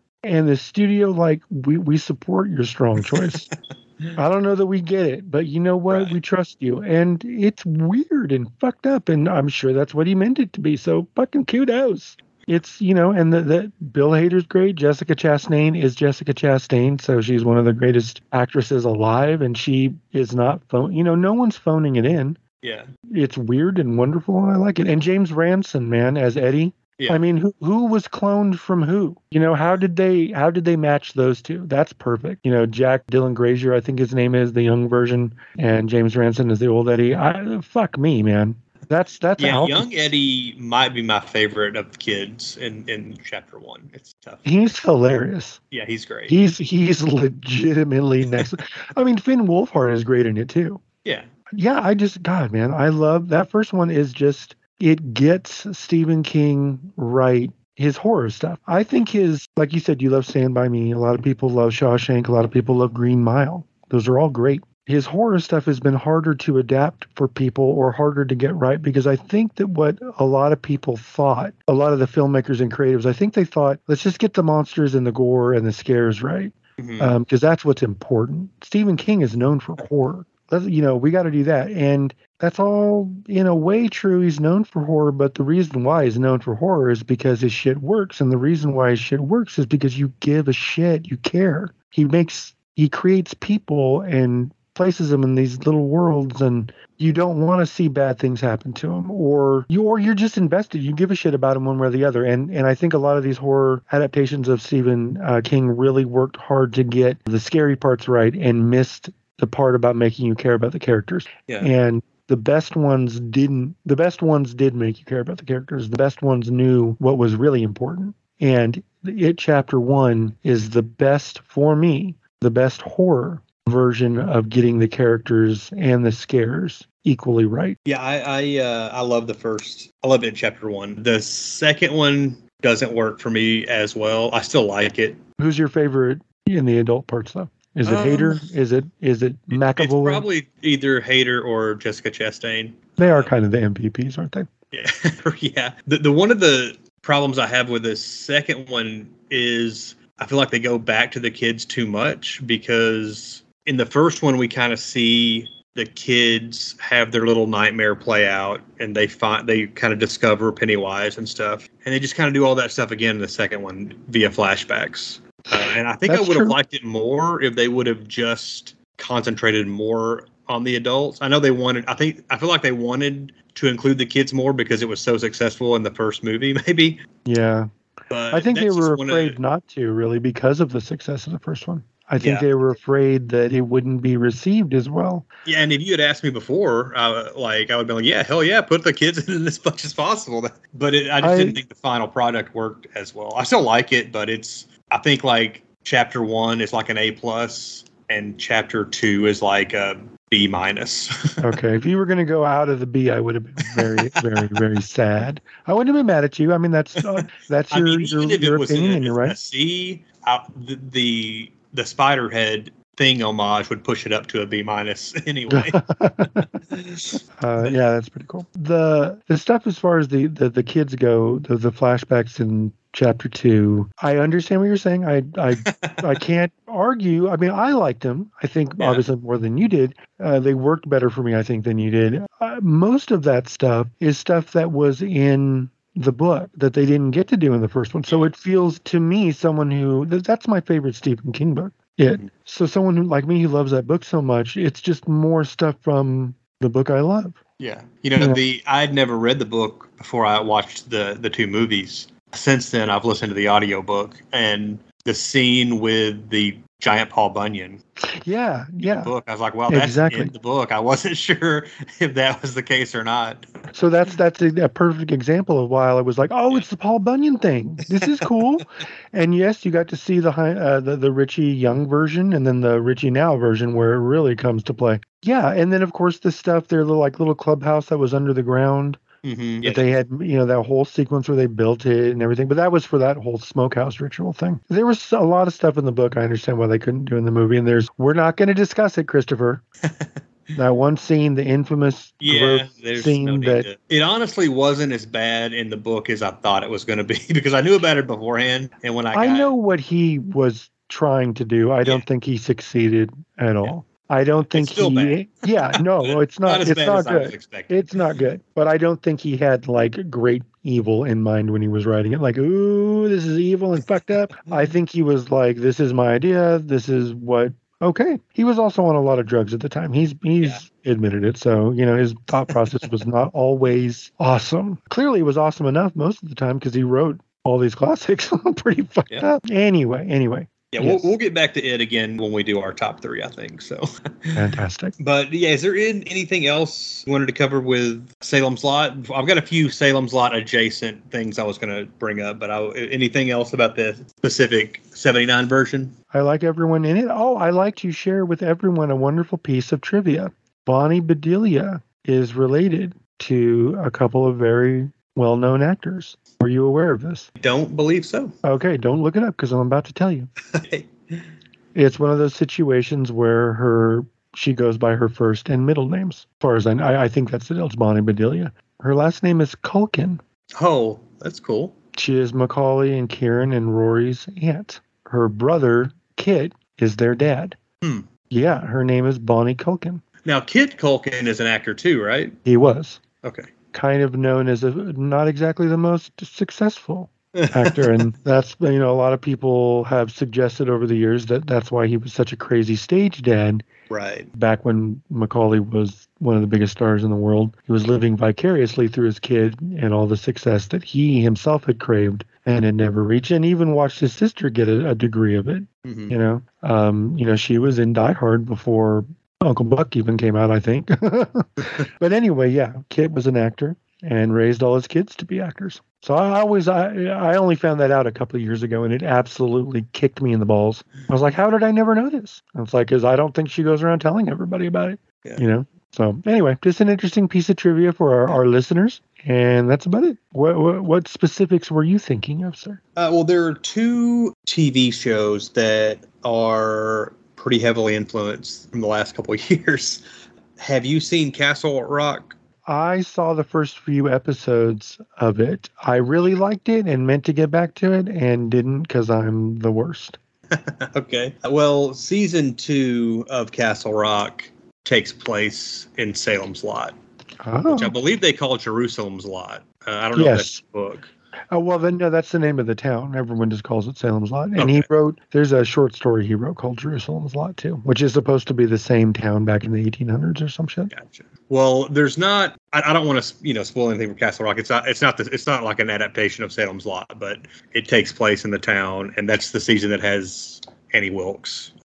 Yeah, uh, yeah, Lizzy Caplan. Yeah. And the Castle Rock as a show, the first and second seasons aren't really related. Uh, I don't think it's a great show. It's thought it was pretty interesting. There's a lot of cool stuff in it. I feel like it was kind of dragged out a bit on both uh, in both seasons. Mhm. Um, but but it's worth watching for sure. Well, you know, whenever you get around to it. I think it's been canceled at this point. But and the other one was Midnight Mass. Have you um have you seen Midnight Mass? yeah, the, loved uh, it. The Mike Flanagan thing. Mike, uh, yeah. And I had heard, you know, I'm going to throw up a little spoiler warning for Midnight Mass, just because if you don't know much about Midnight Mass, I think it's the best way to go into it. Uh, For sure. but I'm going to throw out a warning because I want to get into a few specifics.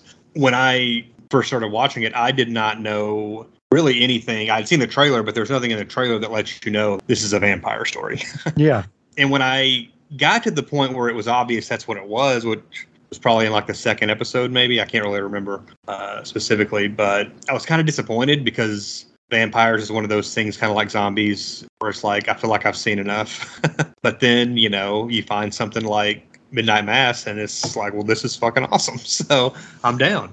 But yeah, I, I after I had seen a few episodes, I I saw people on like Twitter and Facebook group and stuff saying that this is Mike Flanagan's Salem's Lot. Uh, For sure. I think most of Mike Flanagan's originals, and he's adapted a couple of Stephen King works. He, Mike Flanagan, to me, and it, it's weird because it, he's a movie maker, you know, uh, oh, and and you know, TV or whatnot. But he he works in the visual medium of things. Not a novelist, but to me, he's really Stephen King's true successor in horror, Hmm. in terms of what I was saying to you earlier. Mike Flanagan understands the important shit is character and the horror that then these people deal with. Ordinary people, extraordinary situations. You create these people, then you introduce the horror, and how do they respond to it? He gets that. His voice, he seems so very influenced by King without, and some people have said that he he's ripping King off. I don't think he is. I think he's just, he's learned all the right lessons. That's all it is to me. And Midnight Mass is some fucking kind of masterpiece. It really is. It's it's astoundingly good. And it's the same thing with Haunting of Hill House, which may still I think be my favorite, even though if asked, Midnight Mass is probably better. But I love Hill House more. Yeah. Because that Yeah. seems like he was like Shirley Jackson. I'm gonna do a play on that, but I'm gonna do it like Stephen King. Mhm. That that's how it reads to me. It reads like he was doing a Stephen King take Yeah. on that. And King is my favorite, so of course I'm gonna love that shit. to me, Hill House is the best thing he's done, and I don't think it's close. I did, I did like uh, Midnight Mass quite a bit. I don't, I honestly don't think it compares to Hill House as I much as I like it. I, I just think Hill House is phenomenal. But yeah, Midnight Mass is also great, and I love the the vampire, like the the Oh. uh, the source, and Yes. how inhuman it is. Mhm. Um, especially angel. this- yeah, the scene where they shoot it and it's like it basically flinches like a cat. It like waves its hand away, like you're bugging me. I'm trying to eat. Mm-hmm. uh, yeah, there's something about that creature is just so intense. One of Super the disturbing. yeah, one of the issues I really had with uh, Midnight Mass, like I like Zach Gilford a lot. He's uh, Matt Saracen, so he, he's QB one. I'm gonna love him forever. That's right. I think that he was tasked with some stuff he wasn't quite capable of with some of those monologues in uh, Midnight Mass, and I still love him. And he was great, and he was great for the most part. There were just a few, especially the the uh, the monologue when they're sitting on the couch right before he he meets the monster or whatever. And there's a few things like and I, uh, like the uh, villain of the of the town, the the woman who was kind of like the character from the Mist. Miss Carmody. Yeah, the overly zealous Catholic I thought was a little too heavy handed. I know that there are people like that, but that character in Midnight Mass I thought was a little too on the nose. but these are just like small complaints. I still think it's a it's a masterpiece as well. They better be, man. Don't be drinking that haterade, Chris. And like I the got- scene where they're, the sheriff is trying to talk to the school board about like learning Bible verses, and it's just what a helpless feeling that must be. Hmm. Like to be surrounded by all these- people who just can't can't relate to you or understand what you're saying at all. Like, oh my god, It's really well written, yeah, I think.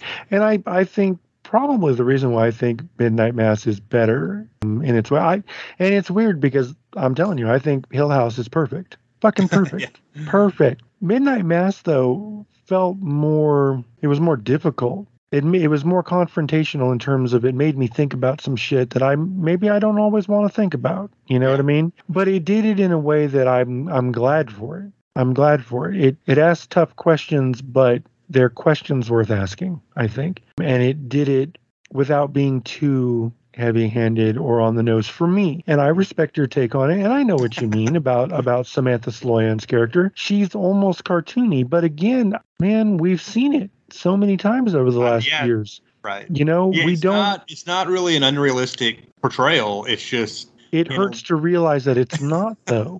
you know what I mean? To realize that this is not cartoony bullshit. This is real. And it's not just a couple people. There's entirely too many people just like this out there, and I fucking hate it. And so, by extension, I hate her, and I, I root for very bad things to happen to her. Um, but And That's and, just- and her final, the the last we see of her in this show is just chef's kiss. yeah, I mean, it's very pathetic, like she is. You know what I mean? It's it's very just. I wished for worse to happen to her, to be honest, because I'm a bloodthirsty bitch. Yeah. But yeah, I, fucking Midnight Mass, dude. He's Mike Flanagan is, I think, a new master of horror without question. His writing is impeccable. Or not, it's not always perfect, but it's it's, it's always good. Yeah. He had no right making that Ouija sequel that kicks ass. yeah. There's no reason that ever should have Yeah. existed, and he did. They're like, "You want to come in and do something?" He's like, "Can I make it good?" Because that other one was not so good. I'll do it if you let me make it good. And they're like, "Yeah, Mike, please make it good." I mean, that's not, that's not in. It's not crucial. We can release something that's a piece Yeah. of shit, make money off of it. We've already done it once. Exactly. But yeah, I mean, would we prefer it to be good as opposed to bad? I mean, I guess on on on Fridays anyway.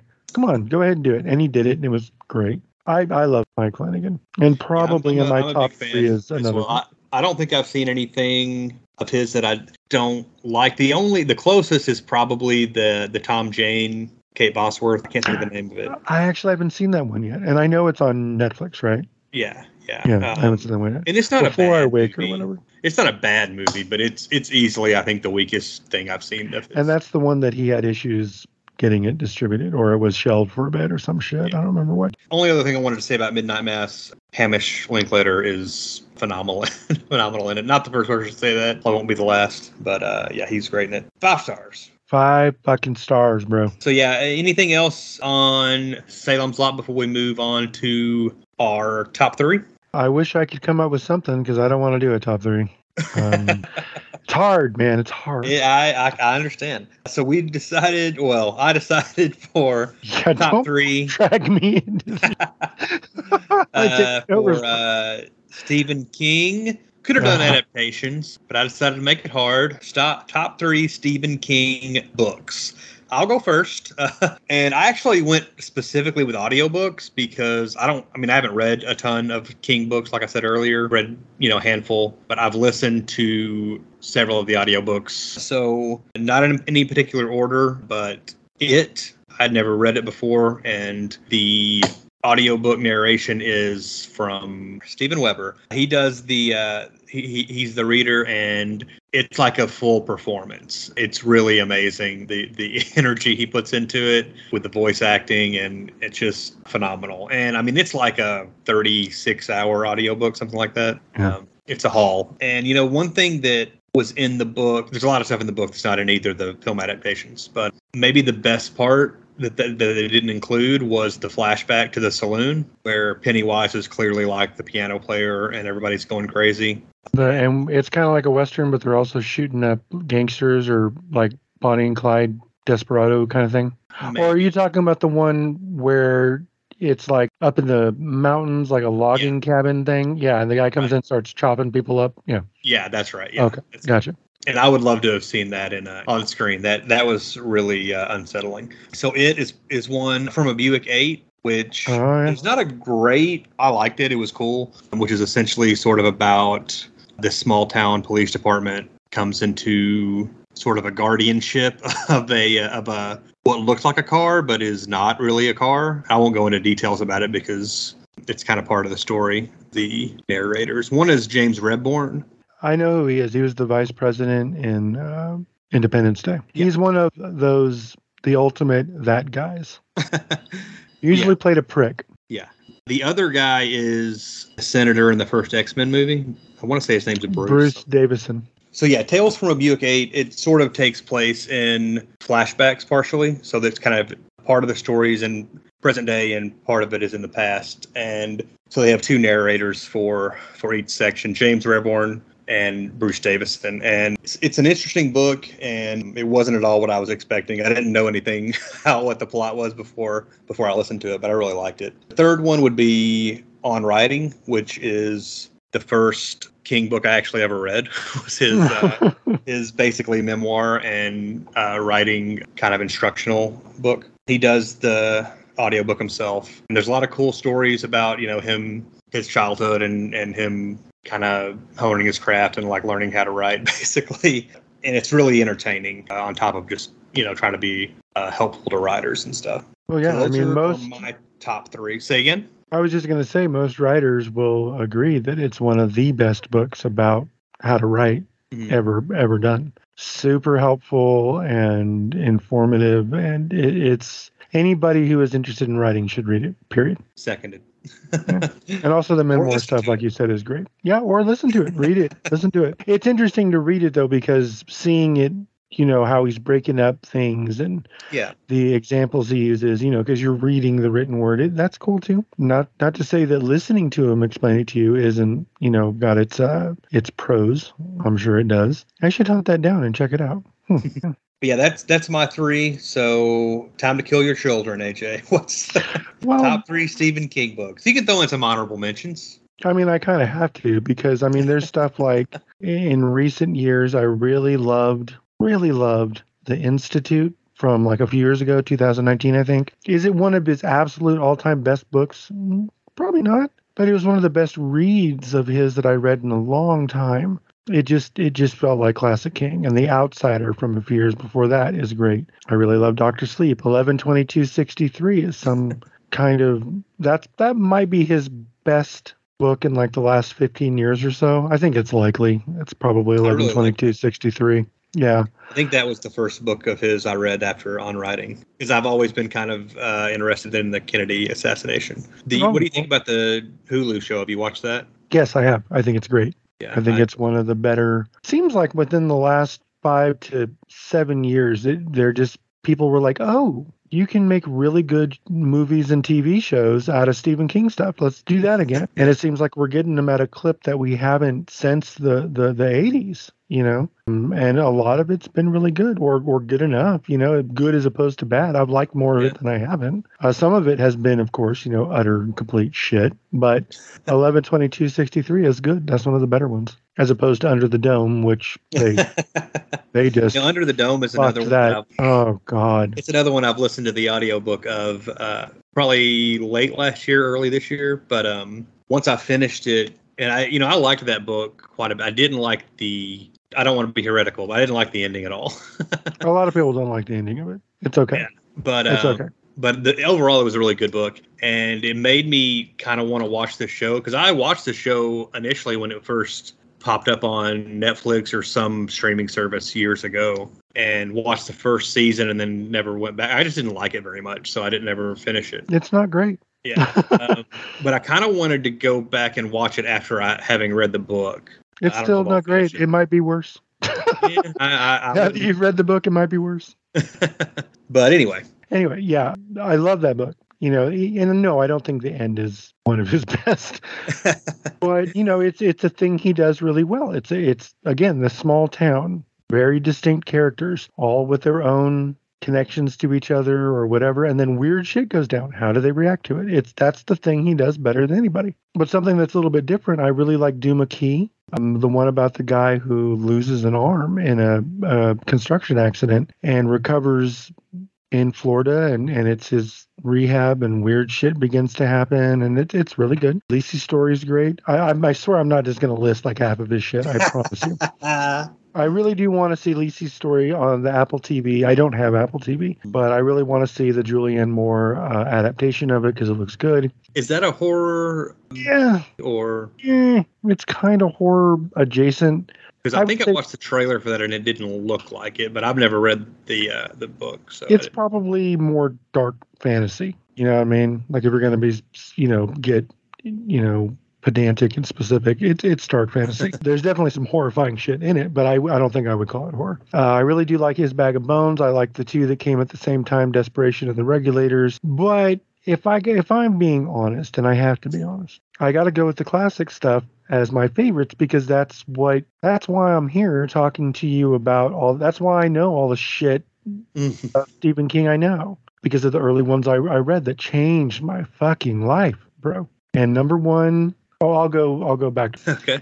It's got to be probably The Shining. That was the the first novel I read by him that was the purest hit of just fuck you in the face horror. You know, Salem's Lot got pretty hard at times and was definitely pretty scary. Those Yes. vampires were no joke. But The Shining is just it's the fucking Shining, dude. That's why I get mad at Kubrick's version because I I think he technically speaking his movie is impeccable on a craft level and it misses everything that made the book important.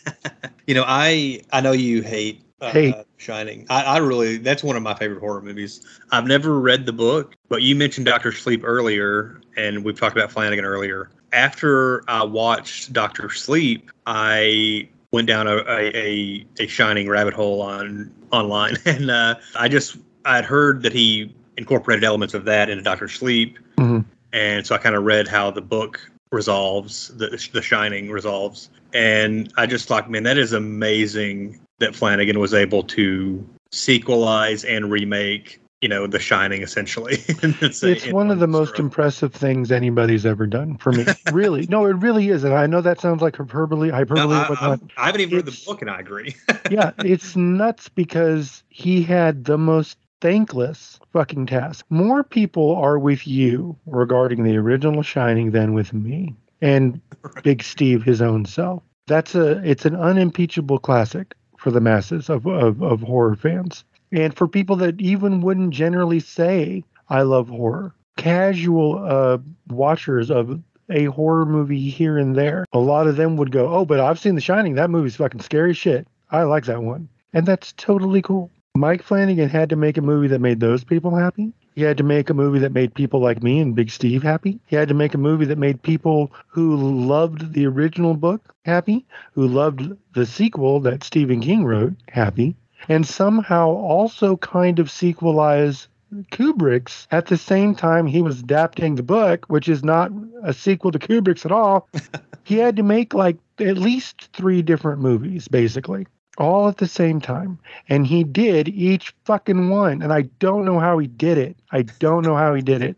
And the You- most amazing achievement that movie does to me, beyond just being a five star horror classic, it makes me like the Stanley Kubrick movie retroactively more than I ever have. I hate his adaptation as an adaptation. And again, I, I, I tell you, I think one of my biggest problems with it is that it's so well done that if he had just gotten the script and the characters right, it could be, to me, the greatest horror movie ever made. The potential was there. Yeah. But, to, you know, and again, this is all subjective. There's many people who don't need my fucking opinion who will tell you that The Shining is, in fact, regardless of what I think, it is the greatest horror movie ever made. And that's great. Let them have it. I'm not trying to take it away. It's still amazing what Mike Flanagan did because that's how I feel about that movie. And he made me kind of look at it like, you know what, as a more than D- Doctor Sleep is a sequel to The Shining, I'll look at The Shining, Kubrick's The Shining as a prequel to Doctor Sleep.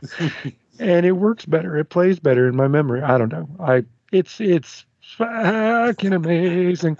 So, so, so, so. you know, to to interject my own comic book nerdiness onto the the the framework of Doctor Sleep retroactively making The Shining better. I felt the same way about Andrew Garfield's Spider-Man in Far From Home, nice. retroactively making his movies.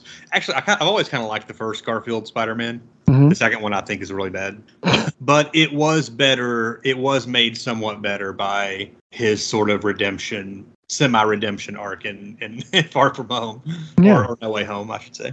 And it's weird because that's how I think about it. Is it- not even in terms of the story or the character. It's just because that carries over to this too. It's almost like Kubrick's The Shining has redemption with me in a in a small way, to be sure. Yeah. But it's there. And that's solely because of what Flanagan was able to do with Doctor Sleep. It's amazing. So, getting back, number three, The Shining. Number two, The Stand. Gotta be The Stand.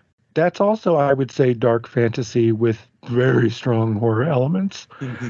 but The Shining is pure horror. The same way it is pure horror. And that's my number one. Gotta go with it, man. It's just the ultimate horror novel to me. It's everything I could hope for and more. And that motherfucker is over a thousand pages long. I read it when I was probably 13 years old or, or 12. It was within a year of it being published. I had gotten it from the library in hardcover. I read Misery before. That was the point when he put within one calendar year, it came out, Misery came out, Eyes of the Dragon came out, and the Tommyknockers came out. Man, Well, Eyes of the Dragon came out in mass market. It it had come out on a small publisher, indie publisher before a few years uh, before that.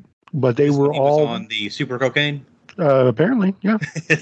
Yeah. only he, was, got- he was a he was the machine. test market. He was a machine, bro. Yeah. Just unstoppable. And in a calendar year, it was it, Misery, I or it, Eyes of the Dragon, Misery, and Tommyknockers. And I read Misery, I read Eyes of the Dragon, and then I think I went to it, and then I jumped back to the Tommyknockers when it was new. But regardless, I was like 12. I read it in two days. Ooh. Two days, over a thousand pages, and I did that shit in two days. That that is all I did. You know, it's all I did for two days straight, and it rewired my brain.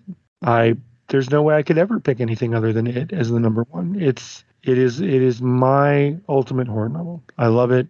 I worship it. Not like a religion or anything, but I mean really, I mean it's it if I fucking did worship it like a religion, it's not any worse than Scientology and a bunch of rich people do that. That's a whole different conversation about organized religion. You and I will get to that on the podcast. We're because we're going to solve all of the world's problems. All of the world's problems will be solved at one road. point or another on this podcast. so that's stuff for you guys to look forward to, listeners. Make sure you tune in. But yeah, uh, The Shining, Is- The Stand, it. The Stand is his longest book, right? The uncut. Uh, Uh, it's close to it. The uncut one, also over a thousand pages. You know what? Here, yeah, because I'm I'm I've got it is one thousand. Well, I mean, it, I don't know if we're going hardcover or whatever, but Yeah.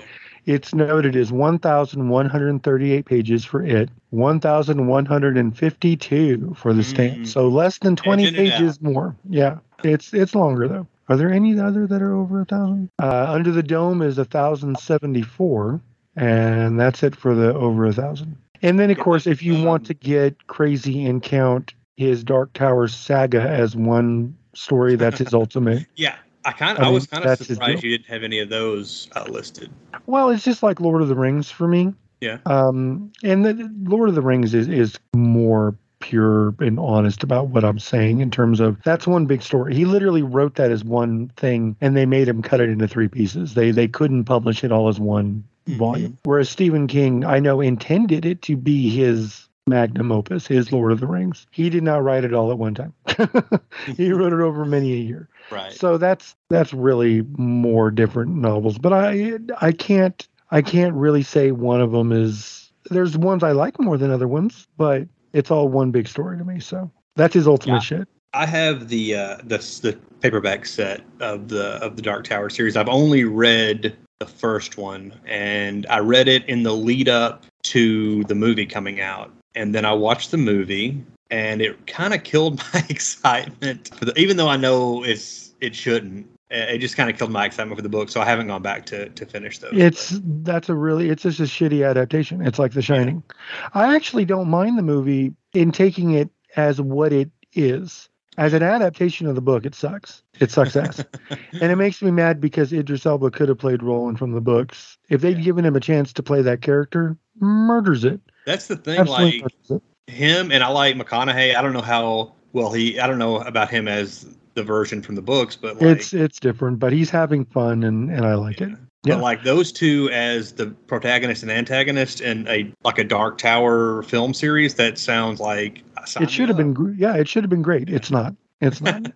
it's a very generic studio sci-fi action fantasy Yeah. thing. I thought it was entertaining enough. I'm like, you know, I'm I'm enjoying if I remove myself from what I know the story is and just watch this on its own terms, it's fine. I completely forget about it when it's over, except I, I you know, I know the story. Anyway, it's it's it is what it is.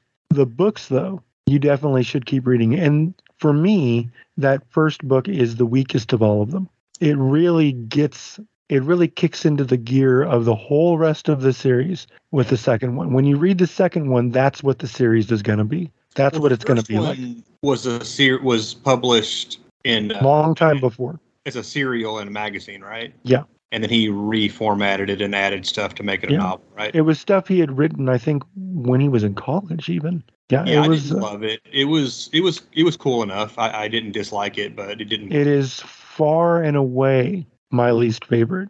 Like honestly, bro, when I first read, because I mean, we had all heard about it. It had never been available to the masses, but he had written part two, and that was going to come out. So they finally do a mass market version of the Gunslinger, and I read it. I'm like, I'm finally getting to read this, and I read it. I'm like, it's fine. Like, there's a couple parts I really like, and then the rest of it was like, this is what I was looking forward to all this time because this is not the end all be all that I thought it was Yeah. going to be. It's it it's among my least favorite Stephen King that I've read. Oh my God, what's going on?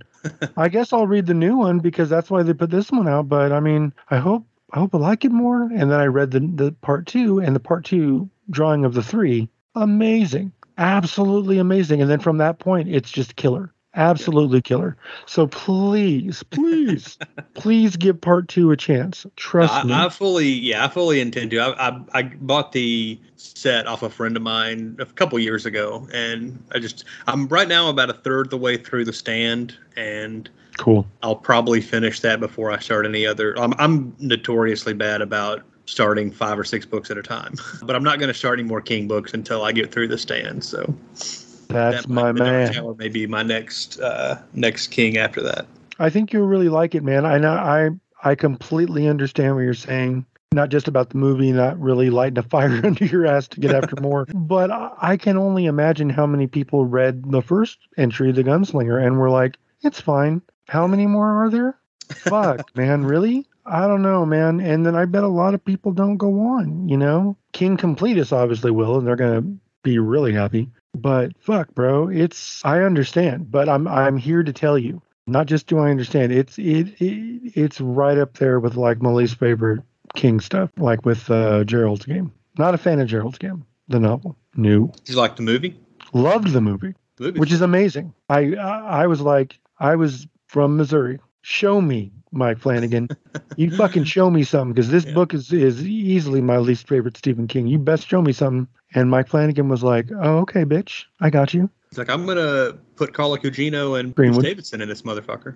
Greenwood. Bruce Greenwood, damn it. It's okay. We were talking about Bruce Davison earlier. I forgive you. I don't know that Bruce Greenwood would forgive you, but I forgive you. But yeah, Carla Gugino, I think should have won every fucking award in existence for that movie. That's amazing. It, it, I really do not like that book, and it's uh, it floors me what Flanagan did with it. He wrote it right, he cast it right, he directed it. But It's that's one of the better latter day adaptations too. Fuck Mike Flanagan, man, dude can do he can just do it all. I love Mike Flanagan. Well, while we're talking about Flanagan, well, I got one more thing about him to bring up. I'm gonna I have a list of, of some trailers I was gonna ask you about if you've seen, and I'm gonna start with the Midnight Club, the which is Mike Flanagan's new Netflix series that's coming next month. Have you seen the trailer for that yet? I have looks killer. Looks cool. Were you a Christopher Pike reader? I mean, he his stuff is kind of young adult, so you were probably aging out of that by the time he started. I literally just missed it, and my younger sister, two years younger than me, she she caught the train. Yeah.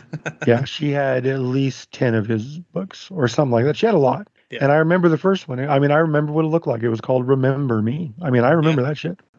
So Uh, no, I, I never read the Midnight Club, but it the what what Flanagan did with it looks cool, and the people I know who read it are very excited. Yeah, Did I'm actually I'm trying to read it. I mean, that, though it's a young adult novel, it, it's a quick read. I'm trying to read through it before the, the series drops on Netflix. I'm about 30 pages in, I guess. I started. So it's not something that you read back at the time. No, I, I did like Christopher Pike. You know, I didn't read a lot. Mostly I read comics as a kid. I would read books every once in a while. And a couple that I read of Pike's that I really liked were Chain Letter and Chain Letter 2, Ah, yeah, yeah, yeah. which when I know he did last summer was coming out, you know, eight or nine years later, I thought they it was going to be an adaptation of Chain Letter because it's sim- essentially the same, you know, plot. And it's kind of weird because I'm going on a Christopher Pike t- uh, tangent, but uh, That's okay. the first chain letter is fairly pedestrian, I guess, or kind of soft. Like you know, it's a it's it was ma- it was written in the early '80s, and it's for teenagers or young or preteens. So it's kind of scary, but uh, it's fairly tame.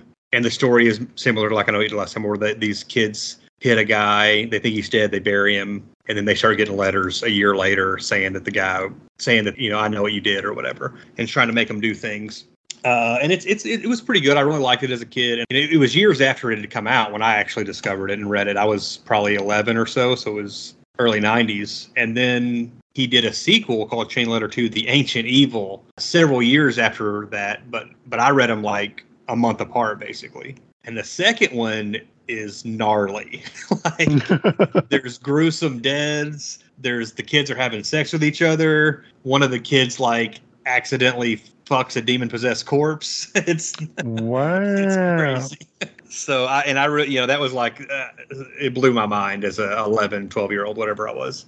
Yeah, and then I read a few other of his books and so yeah, I'm trying to read the Midnight Club before the movie comes out. I believe the show is supposed to sort of adapt several of Pike's books as the series goes on because it's like about a group, kind of like the Midnight Society and Are You Afraid of the Dark, where these kids are telling scary stories to each other and stuff. But Cool. but yeah, it looks cool, and I believe he is directing at least the pilot, and then maybe I'm not sure if he's directing every episode. It might be more like Bly Manor, where he is more of like a producer and It seems like every other one he's done since Hill House. Like he he directed every episode of Hill House, and then only a handful of Bly Manor, and then every episode of Midnight Mass. And I think it's going to be another only handful on this one. And then the next one that he's doing now, or just finished, uh, Fall of the House of Usher. I think Oh, he directed. I think he directed every episode of that too. So it's like every other one. He's like, all right, I'm gonna do every. I'm gonna. I'm gonna commit. I'm gonna do every fucking one. And then after that, he's like, I gotta. I can't do that again. I gotta. I gotta pull back. yourself to death, Mike. Yeah, exactly, exactly. so he's doing it smart. He's doing it smart. Uh, what about Hellraiser? Have you seen the trailer for that? Fuck yeah, I have. It looks pretty badass, I think. It looks awesome. I only really I I love the first two. I like the third one, and there's a lot of stuff in it I really dig. Anthony Hickox is just a madman, and I, I like his crazy style. Part four has some elements I enjoy, but overall I don't think it's successful. And then after that is just different different flavors of shit. Total shit. Yeah, the the only Hellraisers I've seen, I believe, are the first two and the one that has Henry Cavill. I don't remember what which one that is. Couldn't tell you. It's Couldn't terrible. tell you. It's it's from Oh, of course uh, it is. Yeah. it's from like the early aughts, like probably 2002 or three, I think. Okay. uh, yeah. I think Lance Henriksen might be in it as well. Um, Is it Hell World? I think so. It's got like Yeah. a matrixy thing going. on. Yeah, yeah, yeah. The CD-ROM, fuck that noise. It's really bad. It's really bad. It sucks. It sucks. So, uh, But I do really that, like- I was just gonna say, given that the trailer for the new Hellraiser is better than those movies. yeah. So as long as it, you know, and I said this on Twitter, as long as the movie itself is not the exact opposite of what the trailer shows, it's gonna be one of the best ones in the series. yeah. Um, it just it looks like it's good, bro. I can't wait. I'm fucking stoked. Bring it. Yeah, I, I really like the first two, and I, I need to see the third one still. I've, I've heard that's like the last good one. So It's but fun. New, uh, but yeah, the new one looks looks intense. I'm I'm excited to, to check that one out. You do need to see part three because again, it's Anthony Hickox, who we have discussed on small screeners before Mhm. for Full Eclipse, our very first inaugural episode. Yay! But yeah, I think he did Hellraiser three right after doing Warlock two around the time of Full Eclipse and everything. So it was around that same era. So he was in that mode of fucking exuberant gore, craziness. Yeah. Woo! You know. Yeah, I'm I'm down with that for sure. Yeah, yeah, yeah. I think you'll like it. It's fun. Not Uh, as good as the first two, but but definitely good as opposed to bad. What about Werewolf by Night? Fucking, I am so down, dude. Yeah, I it am- looks amazing, oh. and I I'm really hoping the and I, I assume this is the case, but I'm really hoping the series is reflected in the trailer where it is in black and white. It looks like an old horror movie from the 60s. I feel like it has to. Like if it if it if that was just bullshit to draw us in, and the the show itself doesn't Yeah. have that vibe and is in color, you know, people gonna revolt. I'll fucking revolt. we'll all lose our shit. So no, I don't. I think I think we're good. I think they they showed us what they're gonna deliver, and yeah, man. You know, I watched that trailer and it was like AJ needs new shorts. yeah, I'm. I could not be more down, dude. I I want it Yeah, I've been- today. I've been reading uh, the Werewolf by Night series from the 70s. I've got the Marvel Unlimited app, so I can read a lot of old comics that I don't really have access to any other- without spending a lot of money on. Oh. Mr. Fancy Pants. Uh, and it's a very cool, it's a very cool series, and I'm excited to see they do with the with the uh, the show. I, I you get a glimpse of Man Thing in there, Oh, yeah. which I didn't think we would see. I mean, we've seen it in a movie once before on Sci-Fi, like 15 years ago. Uh-huh. Uh, in a notoriously bad. I've never actually seen it, but uh, I think they'll probably get it right in, in this series. But yeah, I'm very Well, stoked for that. Yeah, I think um I, I think it looks like they're I mean clearly they're doing different shit. Yeah. And this is what I think a lot of people are excited about that the brand is strong enough now that they're they're able to branch out. They're able to do something like a She-Hulk that is lighter and funnier and looser, you know. Um and then this, you know, and uh Moon Knight was introduced in Werewolf by Night back in the day. You know, so I mean this is there's a pedigree here. and I'm excited. You're you're reading all that stuff back in the 70s. You're gonna get to to get into that shit. Well, yeah, in the in the early '90s, there was kind of a revival of like Marvel horror stuff, like a new Ghost Rider. Uh, they did a Darkhold comic book. Morbius had a comic book. It was all Oh, it was yeah. called the Midnight Suns uh, label, and there were a bunch of horror comics. And you know, later on, I found out, oh well, they they had a Marvel had a horror line essentially in the '70s, and that's what I'm kind of reading. I'm reading Werewolf by Night, Tomb of Dracula, which is where Blade came from. Mm-hmm. Yeah. Son of Satan. There was another big one that I'm Man Thing. There's another big one. Oh, Ghost Rider, obviously. Yeah. So it's cool. I'm enjoying going back and reading, you know, all that original Marvel horror stuff from from the 70s that I've never gotten a chance to dig into before. It's a lot of fun. I read a lot of that shit as a kid. Um, I'm sure I read a lot of Werewolf by Night and just don't remember the specific. I know I remember Moon Knight, but I remember vampire stuff and werewolf stuff that scared me as a kid, uh, and I know it was Marvel. That's one of the reasons why I liked the Tom Cruise version of the Mummy because the the whole prodigium or whatever the fuck that was called with you know Dr. Jekyll and the Russell Crowe everything. Aside from that, the the everything that was going to connect it to the dark universe thing. The movie itself felt a lot like those comics that I read as a kid, um, the old Marvel horror comics from like the late 70s. So that's why I dig that shit. And I'm I'm stoked that you're getting to experience that now. That Marvel Unlimited thing's pretty cool. Well, the only other trailer uh, that I had listed 38 at the Garden, which is, you know, we've talked been almost exclusively about horror stuff, but uh, this is a documentary on HBO, coming to HBO Max, essentially about Jeremy Lin and his, like, you know, the Linsanity thing that blew up about, it was a decade ago now, unbelievably. I have no idea what you're talking about. I don't follow sports. I'm kidding. I'm kidding. I'm kidding. No, I know Linsanity. I know Jeremy. Even people who don't follow sports, at least 10 years ago, they heard of Jeremy Lin. yeah. The, the, oh yeah, the the Chinese kid who played for uh, uh the Knicks, wasn't it? Yeah, they they kind of have a, a vague idea. Yeah. but yeah, I didn't know they did a documentary. No, I haven't seen that trailer, dude. Yeah, it, I think it just dropped the last couple days. Oh, okay. Well, I'll definitely yeah, it's it's very you know I, I was a I got really into basketball around 14 and um, followed the NBA religiously all throughout basically all throughout Shaq's career because he was my favorite player. There's no teams in where I'm at. You know, there's no professional team, so I follow players that I like. and uh, Sure, sure. once Shaq retired, I didn't really have a favorite player, so I kind of my interest started to wane a little. And then this Jeremy Lin thing happened, and I just thought it was amazing. And so he became my favorite player almost immediately. And uh, I followed him for a few years.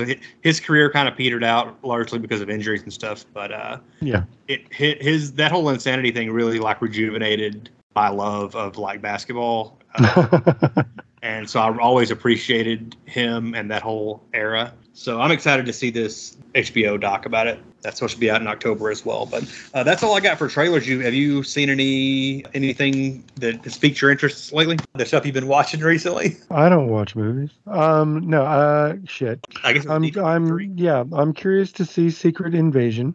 I, I'm not going to be like, oh, I fucking can't wait. I mean, I'm like, oh, it looks good. I don't know those comics, so I mean, I know enough about it to know it's about the Skrull invasion and everything. And uh, yeah, it looks interesting. I'll definitely watch it. What else did Marvel do? Obviously, Wakanda Forever looks killer. Mm-hmm. I saw uh, a little bit of footage, not so much the trailer, but footage of them making Extraction 2, the Netflix action movie with. Yeah, I um, saw that on YouTube pop up earlier, and I never got around to watching it, that. it looks killer. It looks killer. And they're, you know, talking to Hemsworth, talking to the director, and the director's like, you know, you get to make a sequel. You have a two after your title. You've got to do two times the action. And I'm like, yeah. I'm like, yeah. Yeah, I mean, I, I think we I think we had talked about it on another podcast somewhere or another, but Extraction, like awesome action. Didn't love the movie as a whole so much. I liked it, didn't love it, but the action is pretty amazing. Uh, yeah, really but cool you still love it because it is an action movie, dude, and it delivered on that front. So don't give me this hard shit about character or plot, blah blah blah. I'm kidding. No, I know what you mean, but the, for me though, the action in the movie was enough to make it one of the best action movies of that year. And it was a nice little treat when we were all fucking freaking out in the early days of COVID. I love Extraction, and the fact that they're going to go bigger and badder for the sequel is like, so that's going to be cool. As far as recent stuff that I have seen, um, I finally got around to seeing Old, the M Night Shyamalan movie about the beach that makes you old. I have Um, not seen that one yet, but uh, it's weird and fucked up, and it's very much like a feature length uh, Twilight Zone episode. It's it's well done. It's effective. It's good. Yeah.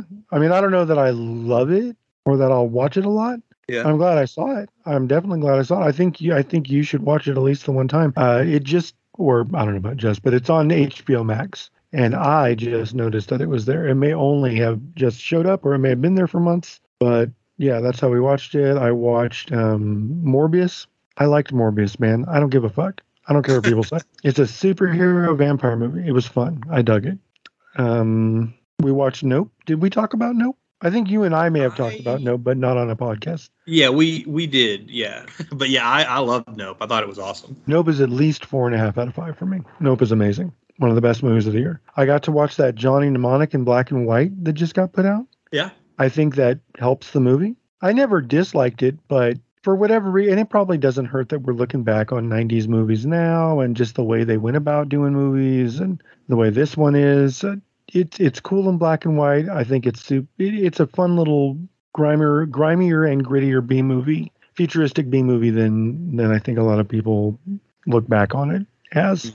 I dug it. The new Fletch movie that a lot of people don't know exists with Jon Hamm. Confess Fletch is one of my favorites of the year, easily. It's um, just a great time. Uh, the new one that dropped yesterday with Allison Janney Lou, not great, but good. And Allison Janney is great in it. She gets to fight She usually is. yeah, yeah. And this is her, it's kind of an action movie. It's more of a thriller, but there's a couple of action scenes, including one where she fights Daniel Bernhardt, of all people. And it's a groovy little fight scene. I really dug it. And I think, oh, I also finally got around to seeing Venom, which I really enjoyed. And I'm looking forward to part two. I guess that's about it. Oh, I also did show my wife My Soul to Take because she'd never seen it. That movie is a still, is a fucking, it's a mess. It's a fucking, Is that Craven? yes. I don't know if I saw that or not. I can't remember. I cannot cannot party with that movie, dude. It's awful. It is so awful. She was like, you know, this is this is not good. This is bad, but it's bad in a way that is watchable to me. I'm I'm having fun watching it. Uh, but no, I would not say this is a good movie. And I was like, well, I'm glad you're enjoying watching it because I, I I think this sucks. Who who's in the cast in that? John Magaro, I think is his name, probably has the most well-rounded career coming out of it. You can He's a- stop then because I don't know who that is.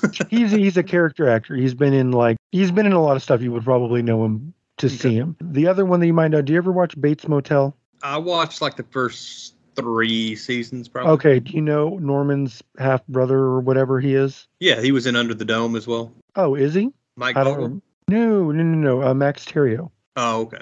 I think you're confusing Mike Vogel with that dude. the one who gets together with Olivia Cooke. Okay. The one that is like Vera Farmiga's But kid he from looks someone else. he whatever. looks like Mike Vogel then. Yeah, not not I guess him. I He's- just thought Mike Vogel was in Bates Motel. there you go. There you go. That is the kid who is the lead in My Soul to Take, and he's good in it because he's he's doing what he's been asked to do. It's just all I know is thank God Wes Craven's last movie was Scream Four and not My Soul to Take. It would make me sad thinking about how that's his last movie. And I'm sorry I had to be negative about it. I just I, I don't like that one. And a lot of people always accuse me of liking everything and you like all the shittiest movies. Well, I don't like that fucking shitty movie. So get off my dick. I uh, yeah, I don't have anything to say about it because I don't think I've actually seen it. I of the You stuff you just mentioned, you, you know, can I, live your life without it. Yeah, I'm not gonna seek it out. I've never seen Johnny Mnemonic. I've always kind of been curious about it, and I, I'd still kind of like to see it. Morbius, I did not watch, and I probably won't. Uh, I just don't have a lot of interest in it. Venom, I kind of like Well, I wouldn't say I liked it. The first one I thought was okay, but I I didn't like it enough to watch the second one. And if you had asked 13 year old Chris, hey, you want to watch a movie with Venom and Carnage in it? I would have, my head would have exploded. And, adult Chris is like, eh, yeah, I'm like, eh, maybe not right now. Probably all right. maybe it's on Netflix one day. Maybe I don't know. Spoiled. We're all so spoiled. to yeah, I think it's just to me like Venom without Spider Man. It just is. I'm just not as interested. So I didn't think the first one was Nerd. terrible, but I didn't really like it either. Did you hear me uh, channel Erica from Stranger Things? Every time I do that, that's what I'm doing. I'm thinking Or of her looking at or, looking uh, at him, Homer. going, "Yeah, yeah, Forgive. nerds." True, true, true. but is that uh, is that all you got for recent stuff? That's all I got, man. That's all I got. Well, I've I've got. It's been a while since we've done a recent watch stuff because of the way we kind of broke up our schedule for recording stuff. The last one we did was, I guess, Batman Under the Red Hood. It's been a while since we recorded that one. Uh, so I'm not going to do everything, but I've got several uh, things I wanted to kind of talk about just briefly. Uh, I hear papers riffling. You're about to unleash. Bring it, dude. well, Bring it. uh, Do it.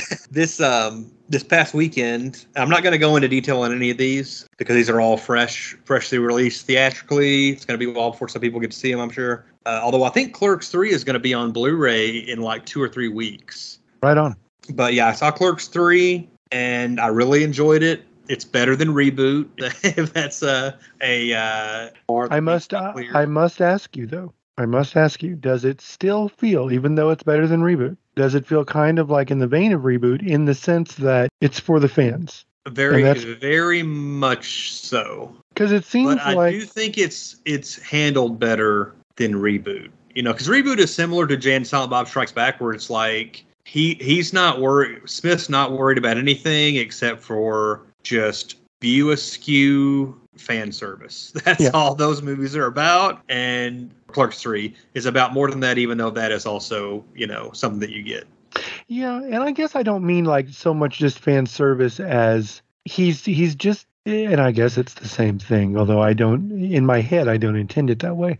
I just mean that it's much like Rob Zombie to me. Oh boy. it's kind of no, but in that he kind of understands, look, my movies are really going to appeal to the people that like my movies, which sounds really stupid and obvious, but you know, it's just uh, it's almost like they both understand I make a kind of movie that appeals to the people that would like that kind of movie. And it turns out they are fans of mine. That's what they are. They're fans of my movies. I really should only make movies. You know, that's really all I want to do anyway. I just want to make movies for the people that would like it. I'm going to make movies for my fans. And it feels like that's okay. I don't mean that as a slam. That's what I felt when I saw Reboot. And it's also what I felt when I saw Clerks 2 years before. It's like, yeah, there's stuff in it that could appeal to people that don't generally go, yeah, I like Kevin Smith movies. I'm a Kev- I'm a fan of Kevin Smith movies, but mostly it does. Yeah. And the preview for Clerks 3 gave me that that same feeling. It's like he made a movie for his fans, and that's okay. You know, Yeah. why not?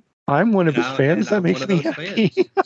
That's what I'm saying. I'm one of them. It makes me happy. I got a new movie. And I'm glad to hear I re- you I like really it like because it. I know how much you love his stuff. I I know you're a big fan, and so to me, someone who's been watching his stuff since I was 19 or 20, hearing that you enjoyed it a lot, that just tells me all I need to know. Really, it's like Chris loved it. I really don't need to hear anything else. I'm ready to go. Yeah, it, it's fairly similar in like tone to Clerks 2. I think that's the closest of of like any of the Askew stuff as far as the tone. And I really liked it. It's a little, you know, I don't want to go into any more details. I liked it. I can see some people not liking it for different reasons, but again, I don't want to go into details. So I think you'll like it. I think most Kevin Smith fans, if if you're digging. If you're still a Kevin Smith fan and not somebody that like I used to like Kevin Smith, but his last ten years has sucked, well then you're probably not going to like this either Yeah. but but I loved it, and I, I'm excited to, to pick it up uh, on Blue in a couple weeks. Also, a couple of horror movies. Uh, last weekend, I caught Pearl, the sequel to uh, X, which I love. X, Ti West X, that came out actually only about six months ago, and now the sequel's already out. And we Uh, got Maxine coming. yeah, exactly. And I'm excited about that. Uh, Pearl is not as good, and to me, I didn't like it as much as X. It's Really? a very different movie, Huh. a very different type of movie, but also it's great. And Mia Goth is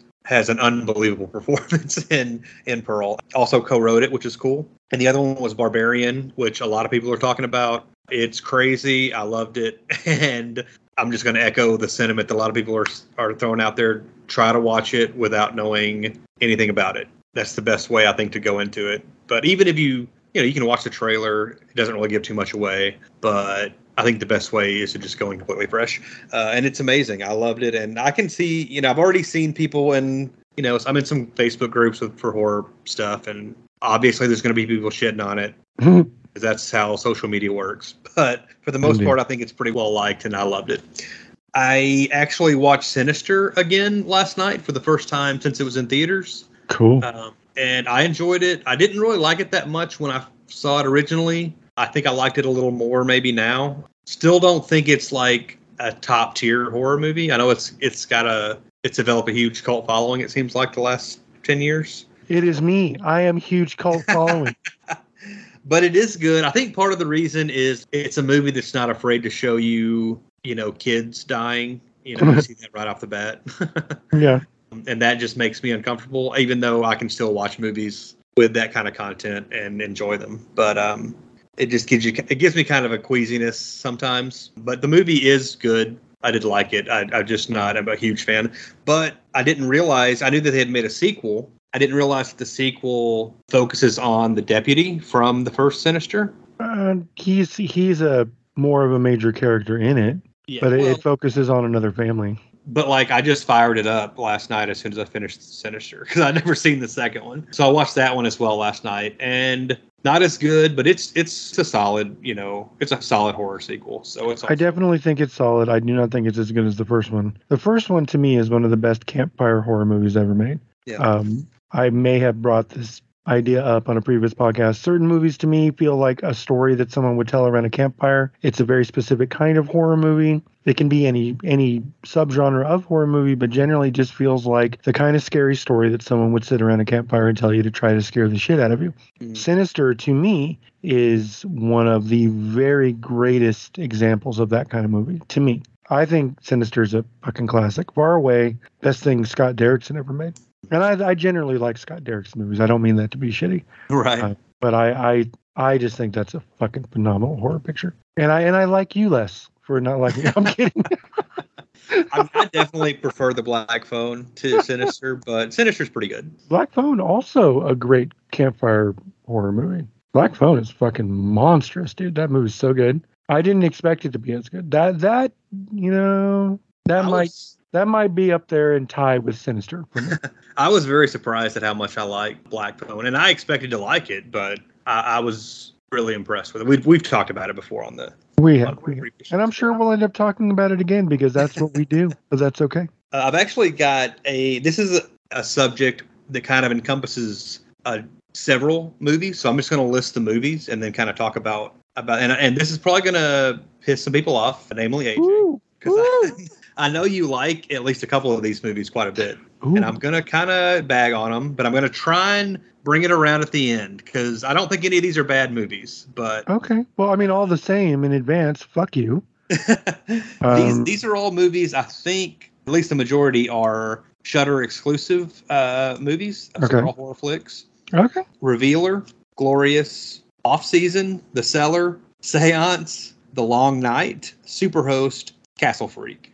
These are all low budget, like small cast movies that you, know, you can see on Shudder, and they're not without their merits. But I've watched all these like over the last six months or so, and I always get the same feeling. I always feel like these are movies that are basically the script is planned and written around like the budget they expect they're going to have, and which isn't always a bad thing. Uh, And his and his general operating procedure in low budget horror. Sure. Uh, I mean, and they're well made, and mostly they have good performances. But they all seem to be like movies that would work well as like a 50 to 65 minute television episode, like maybe as part of like a Masters of Horror, one of those, which I've mentioned with off season specifically in a previous podcast. But like if they were part of an anthology like show, rather than like an hour and 20 hour and 30 minute movie, which seems really dragged out in certain times. And I think that applies to kind of all these movies, with the exception maybe of Superhost, which I just watched a few days ago. Have you seen Superhost? I have not, and I want to, and and I've intended to. Same with The Long Night.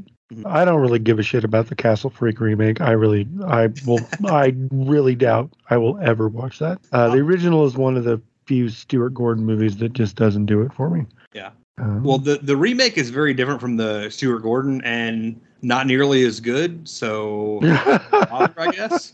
Uh, the the only redeeming I, I didn't like Castle Freak at all. The remake. The only thing I did like was like the last ten minutes when it gets fucking insane. okay. I would almost recommend you just fire it up and just fast forward to the last 15, 20 minutes and watch the ending.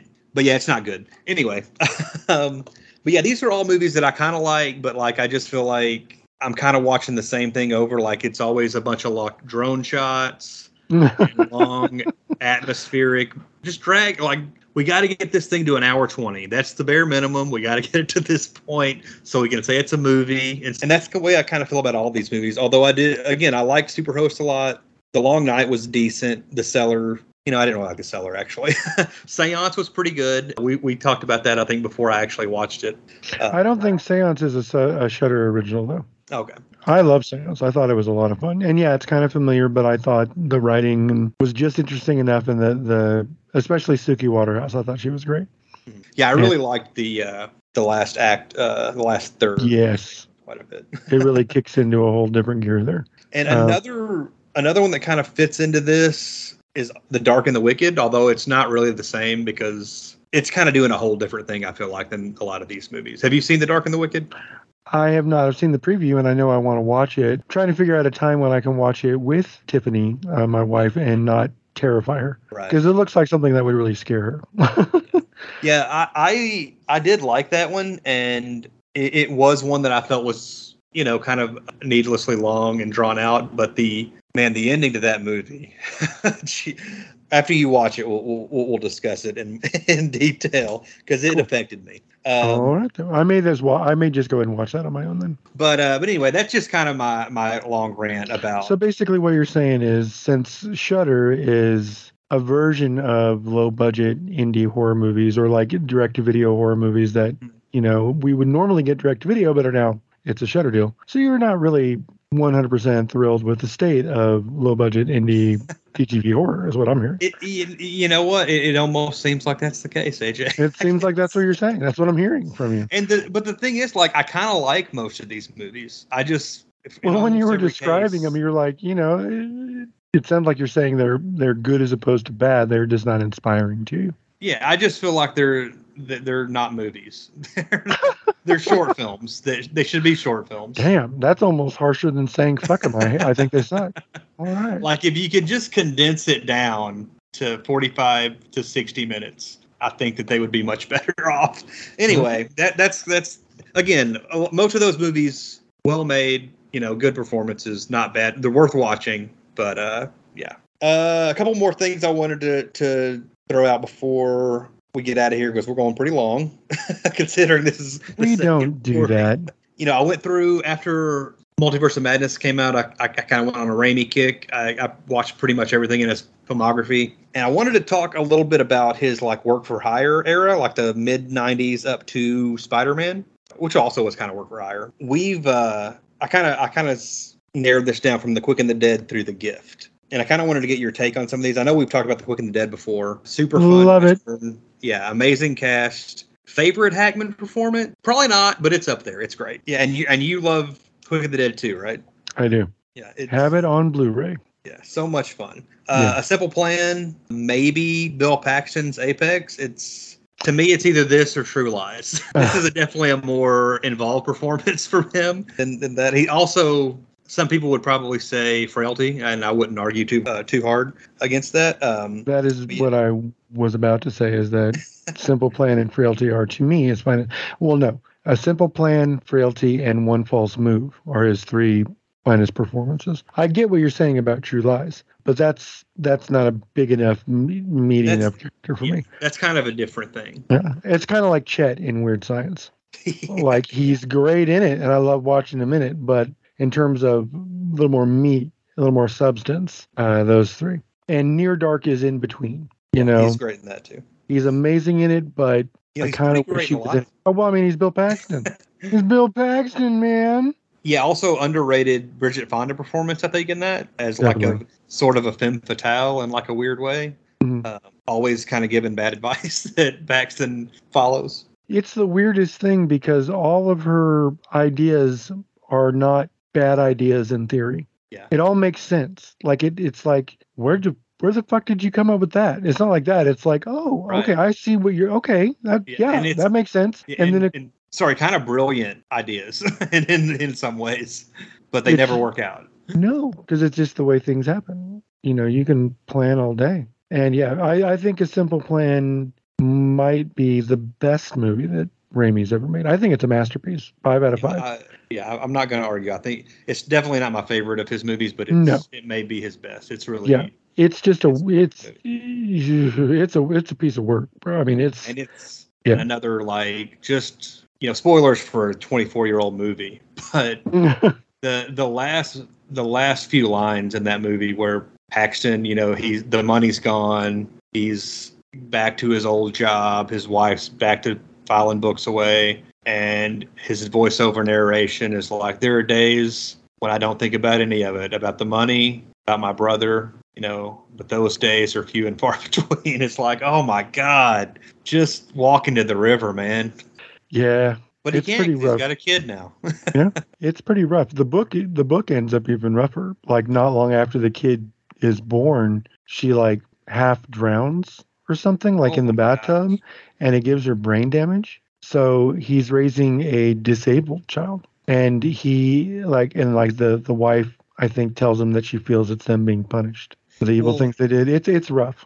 And they also they also lose all of their money their money. Near the end of the book like he gets taken in some kind of like uh land scheme uh scheme. Oh my God. yeah he invested it because he thinks they have the money to do it. Yeah. and then he realizes that oh fuck you know we got to burn the money. And then he goes to pull the money out his money out of this thing. And he realizes he's been ripped off. So he doesn't have he has to burn the money they found. And and he he will be working at that feed store until he's like well until he's dead and so will his wife because they have no they're barely able to survive now. The book is so harsh. The book is so harsh. Yeah, I was gonna say on the uh, Blank Check podcast where they're kind of going through Raimi's filmography, one movie at a time. They mention the book, and they don't talk about that, I don't think, but they do mention that Paxton's character has to kill even more people in the book. yes. Like he, in, he plans a in one reason, scene with a machete. Yeah, he plans like a robbery, uh-huh and it goes wrong, and he has to kill some woman that stumbles into it. Like it's just man,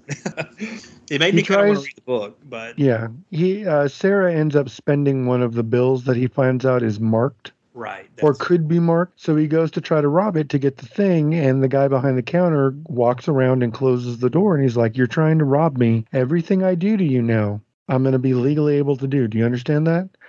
And it's like you realize this guy is like this big hulking religious dude who's actually been waiting for an excuse to harm somebody.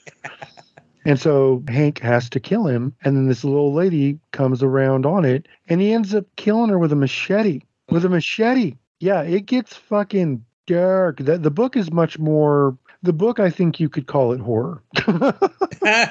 you could call it a horror novel. You know, a thriller, sure, but it's it's pretty horrific. The book is It's great. More of a book- morality tale, I guess. Yeah, and he's fantastic. It's so you know that make it look like the bad guy did it. That destroys you, destroys you. Yeah, I love that movie. I love that movie. I've Uh, never yeah, seen that- for uh, love of the game all the way through. Never I know seen you were all the way going to get to that. Not all the way through. I didn't dislike what I saw. Yeah. I was like, oh, you know, this is good for what it is, you know, as opposed to bad. I, I really I want to see that uh, in a in a theater when it came out, and I've always really liked it. I rewatched it for the first time in over a decade, probably when I was doing these Raimi rewatches, and you know Costner nails it. Not a big surprise there. He's great in it. Uh, most of the baseball stuff is really good, I, and I hate baseball essentially. I, I don't like baseball at all, but I'm a sucker for sports movies. You know, for the most Yeah. part, and you know I, I can watch a movie about sports I don't care about. This is an example. So yeah, all the baseball stuff's really good. The stuff that doesn't work is the love story part, which is probably over half the movie. Mm, And Kelly Preston is is the love interest. She's okay, but like there's just not enough there to make you really care about any of that stuff to me. So it's half of a really good movie. That's Uh, fair. That's fair. The uh, the gift it came out in 2000, right before he started working on Spider Man, and I've I've watched this a few times in the last five six years. It's not perfect. It's got some really good like chiller ghost ghostly moments and really good performances from like Cate Blanchett. Keanu Mhm. Reeves is awesome as like this redneck piece of shit wife beater basically. He's really intimidating in it. He's very scary. But yeah, I, I like the gift. It's not a great movie, but I think it's it's definitely worth seeing for for like if you're a big fan of like some of the actors that are and it's got a great cast. Uh, J.K. Simmons is in it. Greg Kinnear, Katie Holmes. Hilary Swank, Giovanni Ribisi. It's Yeah. got yeah, it's got a killer cast. I I think it's good as opposed to bad. I know that's I repeat myself so much, but it's it's I mean, good. it's just it's not a great movie. Like I, No. I'm not, you don't need to overpraise it, but it is good. No. It's not one of his best. It's not one of the best movies of that year. It's not one of the best movies since 2000. It's it's nothing like that. But I, I don't think you'll hate yourself for watching it. It's you. It's watchable. It's a good thriller. It's got some real cool moments, some real creepy shit. Like you said, uh, Cate Blanchett. I do think that's one of her best performances. She's Honestly, great. I- she's bringing the the high heat. She's throwing hard. Yeah, I like the gift a lot. Probably out of five, I'd give it three and a half, or maybe even four on a day that I'm feeling particularly loving towards that kind of movie. but it, yeah, it at least gets three and a half. It's it's solid B to B plus. Yeah, yeah, I dig it. And then, of course, he went on to become one of the biggest directors in the world with the three Spider-Man movies. And yeah, I love Sam Raimi. A couple more things I'll try and squeeze out before we roll out of here. I rewatched for the first time in quite a while Tango and Cash. Mm, Uh, this movie is absolutely nuts. it is Uh, it could only exist in action movie land. of the late '80s specifically. Yeah. And I mean, there's a bunch of stuff you could say about how crazy it is, but I'm just going to kind of focus on the, the the the finale, sort of the big rock quarry fight where they're Mhm. in the Punisher's battle van, basically. Mhm. Yeah. And the bad guy whose secret headquarters is like in a rock quarry for some reason, and he's got an army, and the army guys have SUVs with machine guns mounted to the hoods. Uh-huh. They're shooting at Tango and Cash. It's just fucking bananas. And weirdly, they have like Stallone's. Stallone is Tango, right? Ray Tango is Stallone, and Gabe Cash is Kurt Russell. Was So gonna Tango be and- Patrick Swayze. Did you know that? I don't think I did know that. Patrick Swayze you was know, I- that cast and left to go do Roadhouse. There was some kind of delay or some kind of issue, and in the interim, Patrick Swayze, like I think he did the smart thing. He kind of saw because I mean, regardless of what you think of the finished movie, apparently it was a very troubled production. Mm-hmm. And I think Patrick Swayze was like, you know what, I'm gonna go do this other thing they're offering me called Roadhouse. I think this is gonna work out better for me. And of course it did. It worked out better for everybody. I enjoy Tango and Cash. I don't think it's good. Oh yeah. I don't think it's a, a good movie. I, I enjoy watching it because it's got a lot of elements I like, but I it is very fucking bug nuts. I, I completely agree with you. It, it's out of its mind. And I wonder, I would like to sit down with some of the people who made these decisions and go, what exactly was your thought process when you decided we're going to do this? Yeah. Where did that come from? And I would imagine a lot of the response would usually be like, you know, we didn't have anything else we could come up with, and also cocaine, Yeah.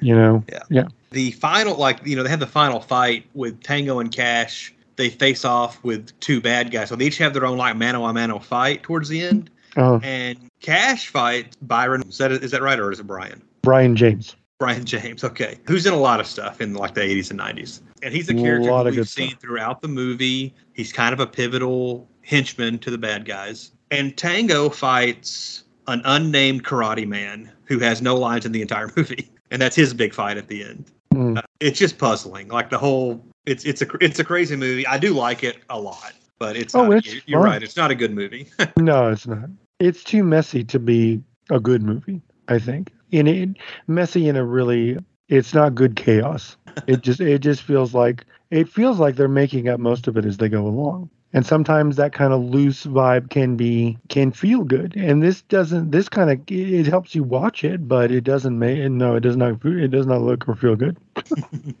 but it's definitely fun. It's definitely fun.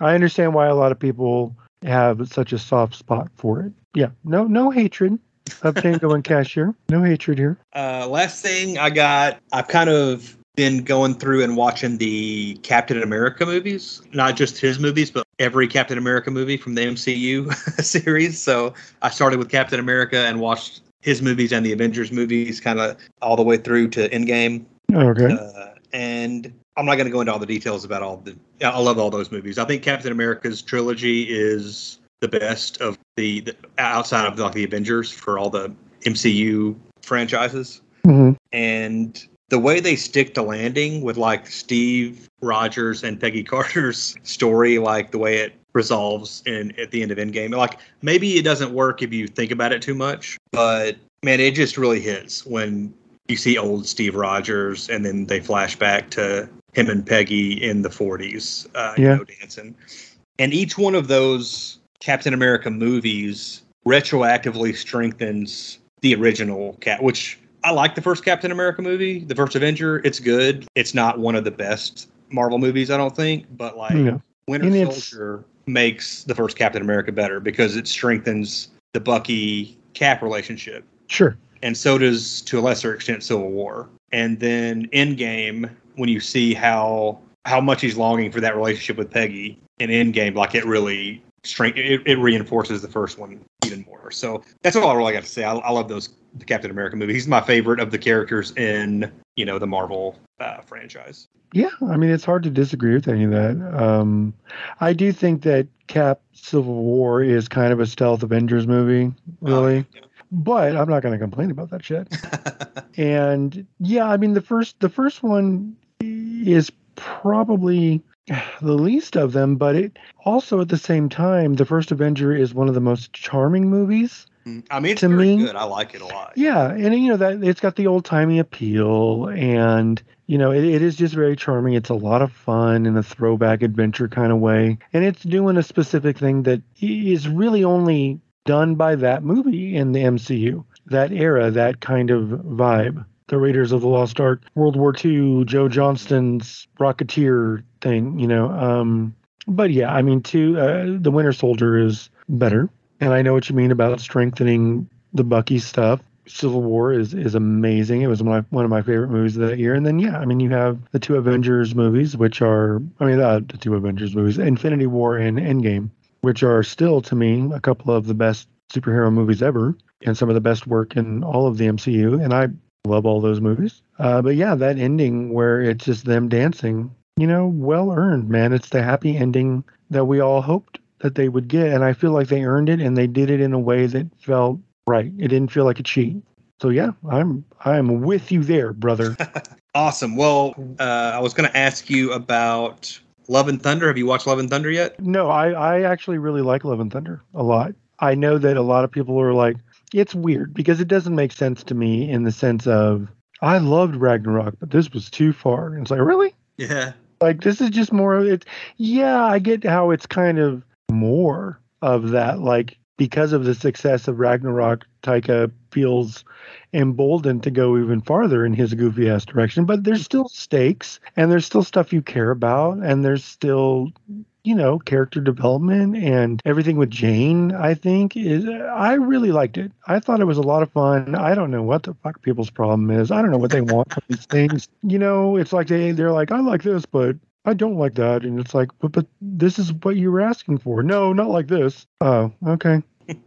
I just I don't fucking know anymore. But I had a lot of fun. I thought it was pretty great. I don't think I enjoyed it as much as Ragnarok, but I definitely enjoyed it a lot. And everybody keeps trying to act like this phase four is all failures. And I'm like, one, they've all made stupid money, so they're obviously Right. not you know, a commercial failure. Two, creatively speaking, I have enjoyed every single one. I know a lot of people that have enjoyed every single one. And everyone's like, it's not as focused now that they don't have, you know, this Thanos thing and the Infinity Stones. And I'm like, I remember all you bitches used to hate when they would fucking talk about the Infinity Stones or when they would have to have Thor go into his pool to, you know, introduce that shit. You all were like, it's pulling away from the movies. And now you want that kind of shit again? Now you want this kind of focus? Shut up. You don't know what you want. You guys are all fucking liars.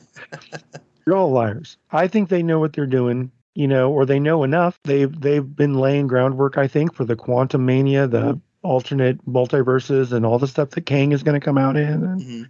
I do think they know what they're doing, and I think people need to rethink how it was in the first couple of phases of Marvel up into up until Infinity War. They they had a bunch of different movies doing a bunch of different things, and that's what they're doing now. Fucking chill out. Can you chill out? Can you chill out, people, just a little bit? Can you? No. Okay. No, they they cannot. They cannot. They have no chill. Uh, yeah, I, I like Love and Thunder a lot too. I it, I definitely don't think it's as good as Ragnarok, and I'm kind of on the fence. Like I do think it's too goofy. I, I and I feel like that it doesn't balance well with like the story of Gorr, the God Butcher, which is very uh, serious and kind of tragic. Yeah. Um, so the tone's a little wonky at times. I mean, it is a ton of fun. It's it's hilarious. It's probably the funniest MCU movie. It's it's basically a straight comedy with some action, you know. in it and uh, some some drama, yeah, yeah, a some dramatic stuff like Gorr stuff. But yeah, I mean, it's got the screaming fucking goats, and I laughed every fucking time they did that. Every time, every time, Chris, I laughed. and you know when they did Ragnarok, which probably definitely a top ten MCU movie, maybe maybe not top five. hardest. But it's close. It's close Yeah, to top it- it's five. in there. It's in the conversation. But even when that came out, I was like, I like the comedy stuff. I think it works because I mean, even the Dark World and the original Thor, there are a lot of comedic elements in those movies. Not obviously as gung ho as Waititi. Uh, took. No, and they're not as successful. They're, it's not as funny. Yeah, but I always, even then, I in Ragnarok, I was like, I like the comedy. I kind of wish Thor was still a little more serious and more grounded, like with the crazy stuff happening around him. But Chris Hemsworth didn't want to do that, and you got to keep him happy. so I get it. uh, and it he's turns great. out, yeah, it Yeah, turns out he's really talented at comedy. yeah, yeah, he's very funny. So yeah, I thought I did think Love and Thunder took it too far, but it was it was still really fun, and I really liked it. Um, we we've gone pretty long. This will probably be our longest episode ever. Awesome. but we covered two movies and a bunch of King stuff and Flanagan stuff, and I ran on and on about movies I've been watching lately. So I guess it's going to do it for small screeners uh, in October. AJ, you want to let people know where they can find you on the internet? They can find me on the Twitter at at haunted gels. Please come say hi. Let's talk about movies. Let's be cool. Let's have a good time. Let's love the love of movies, y'all. And I'm on Twitter and Instagram at BrodyMan34. You can also hear me on another podcast called Unspoken Issues, uh, where I dis- discuss 1990s comic books with my buddy Jesse Starcher. You can follow the show's Twitter and Instagram pages at Small Screeners. Uh, it'd be cool if you could leave us a rating and review on your podcatcher or just tell somebody about the show. And next month, we've got Universal Soldier Regeneration. A rogue militia threatening to blow up Chernobyl has armed themselves with the next generation Universal Soldier. We're very good today.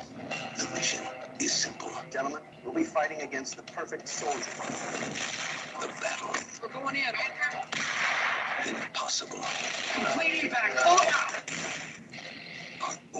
only is to start him up again. Going back.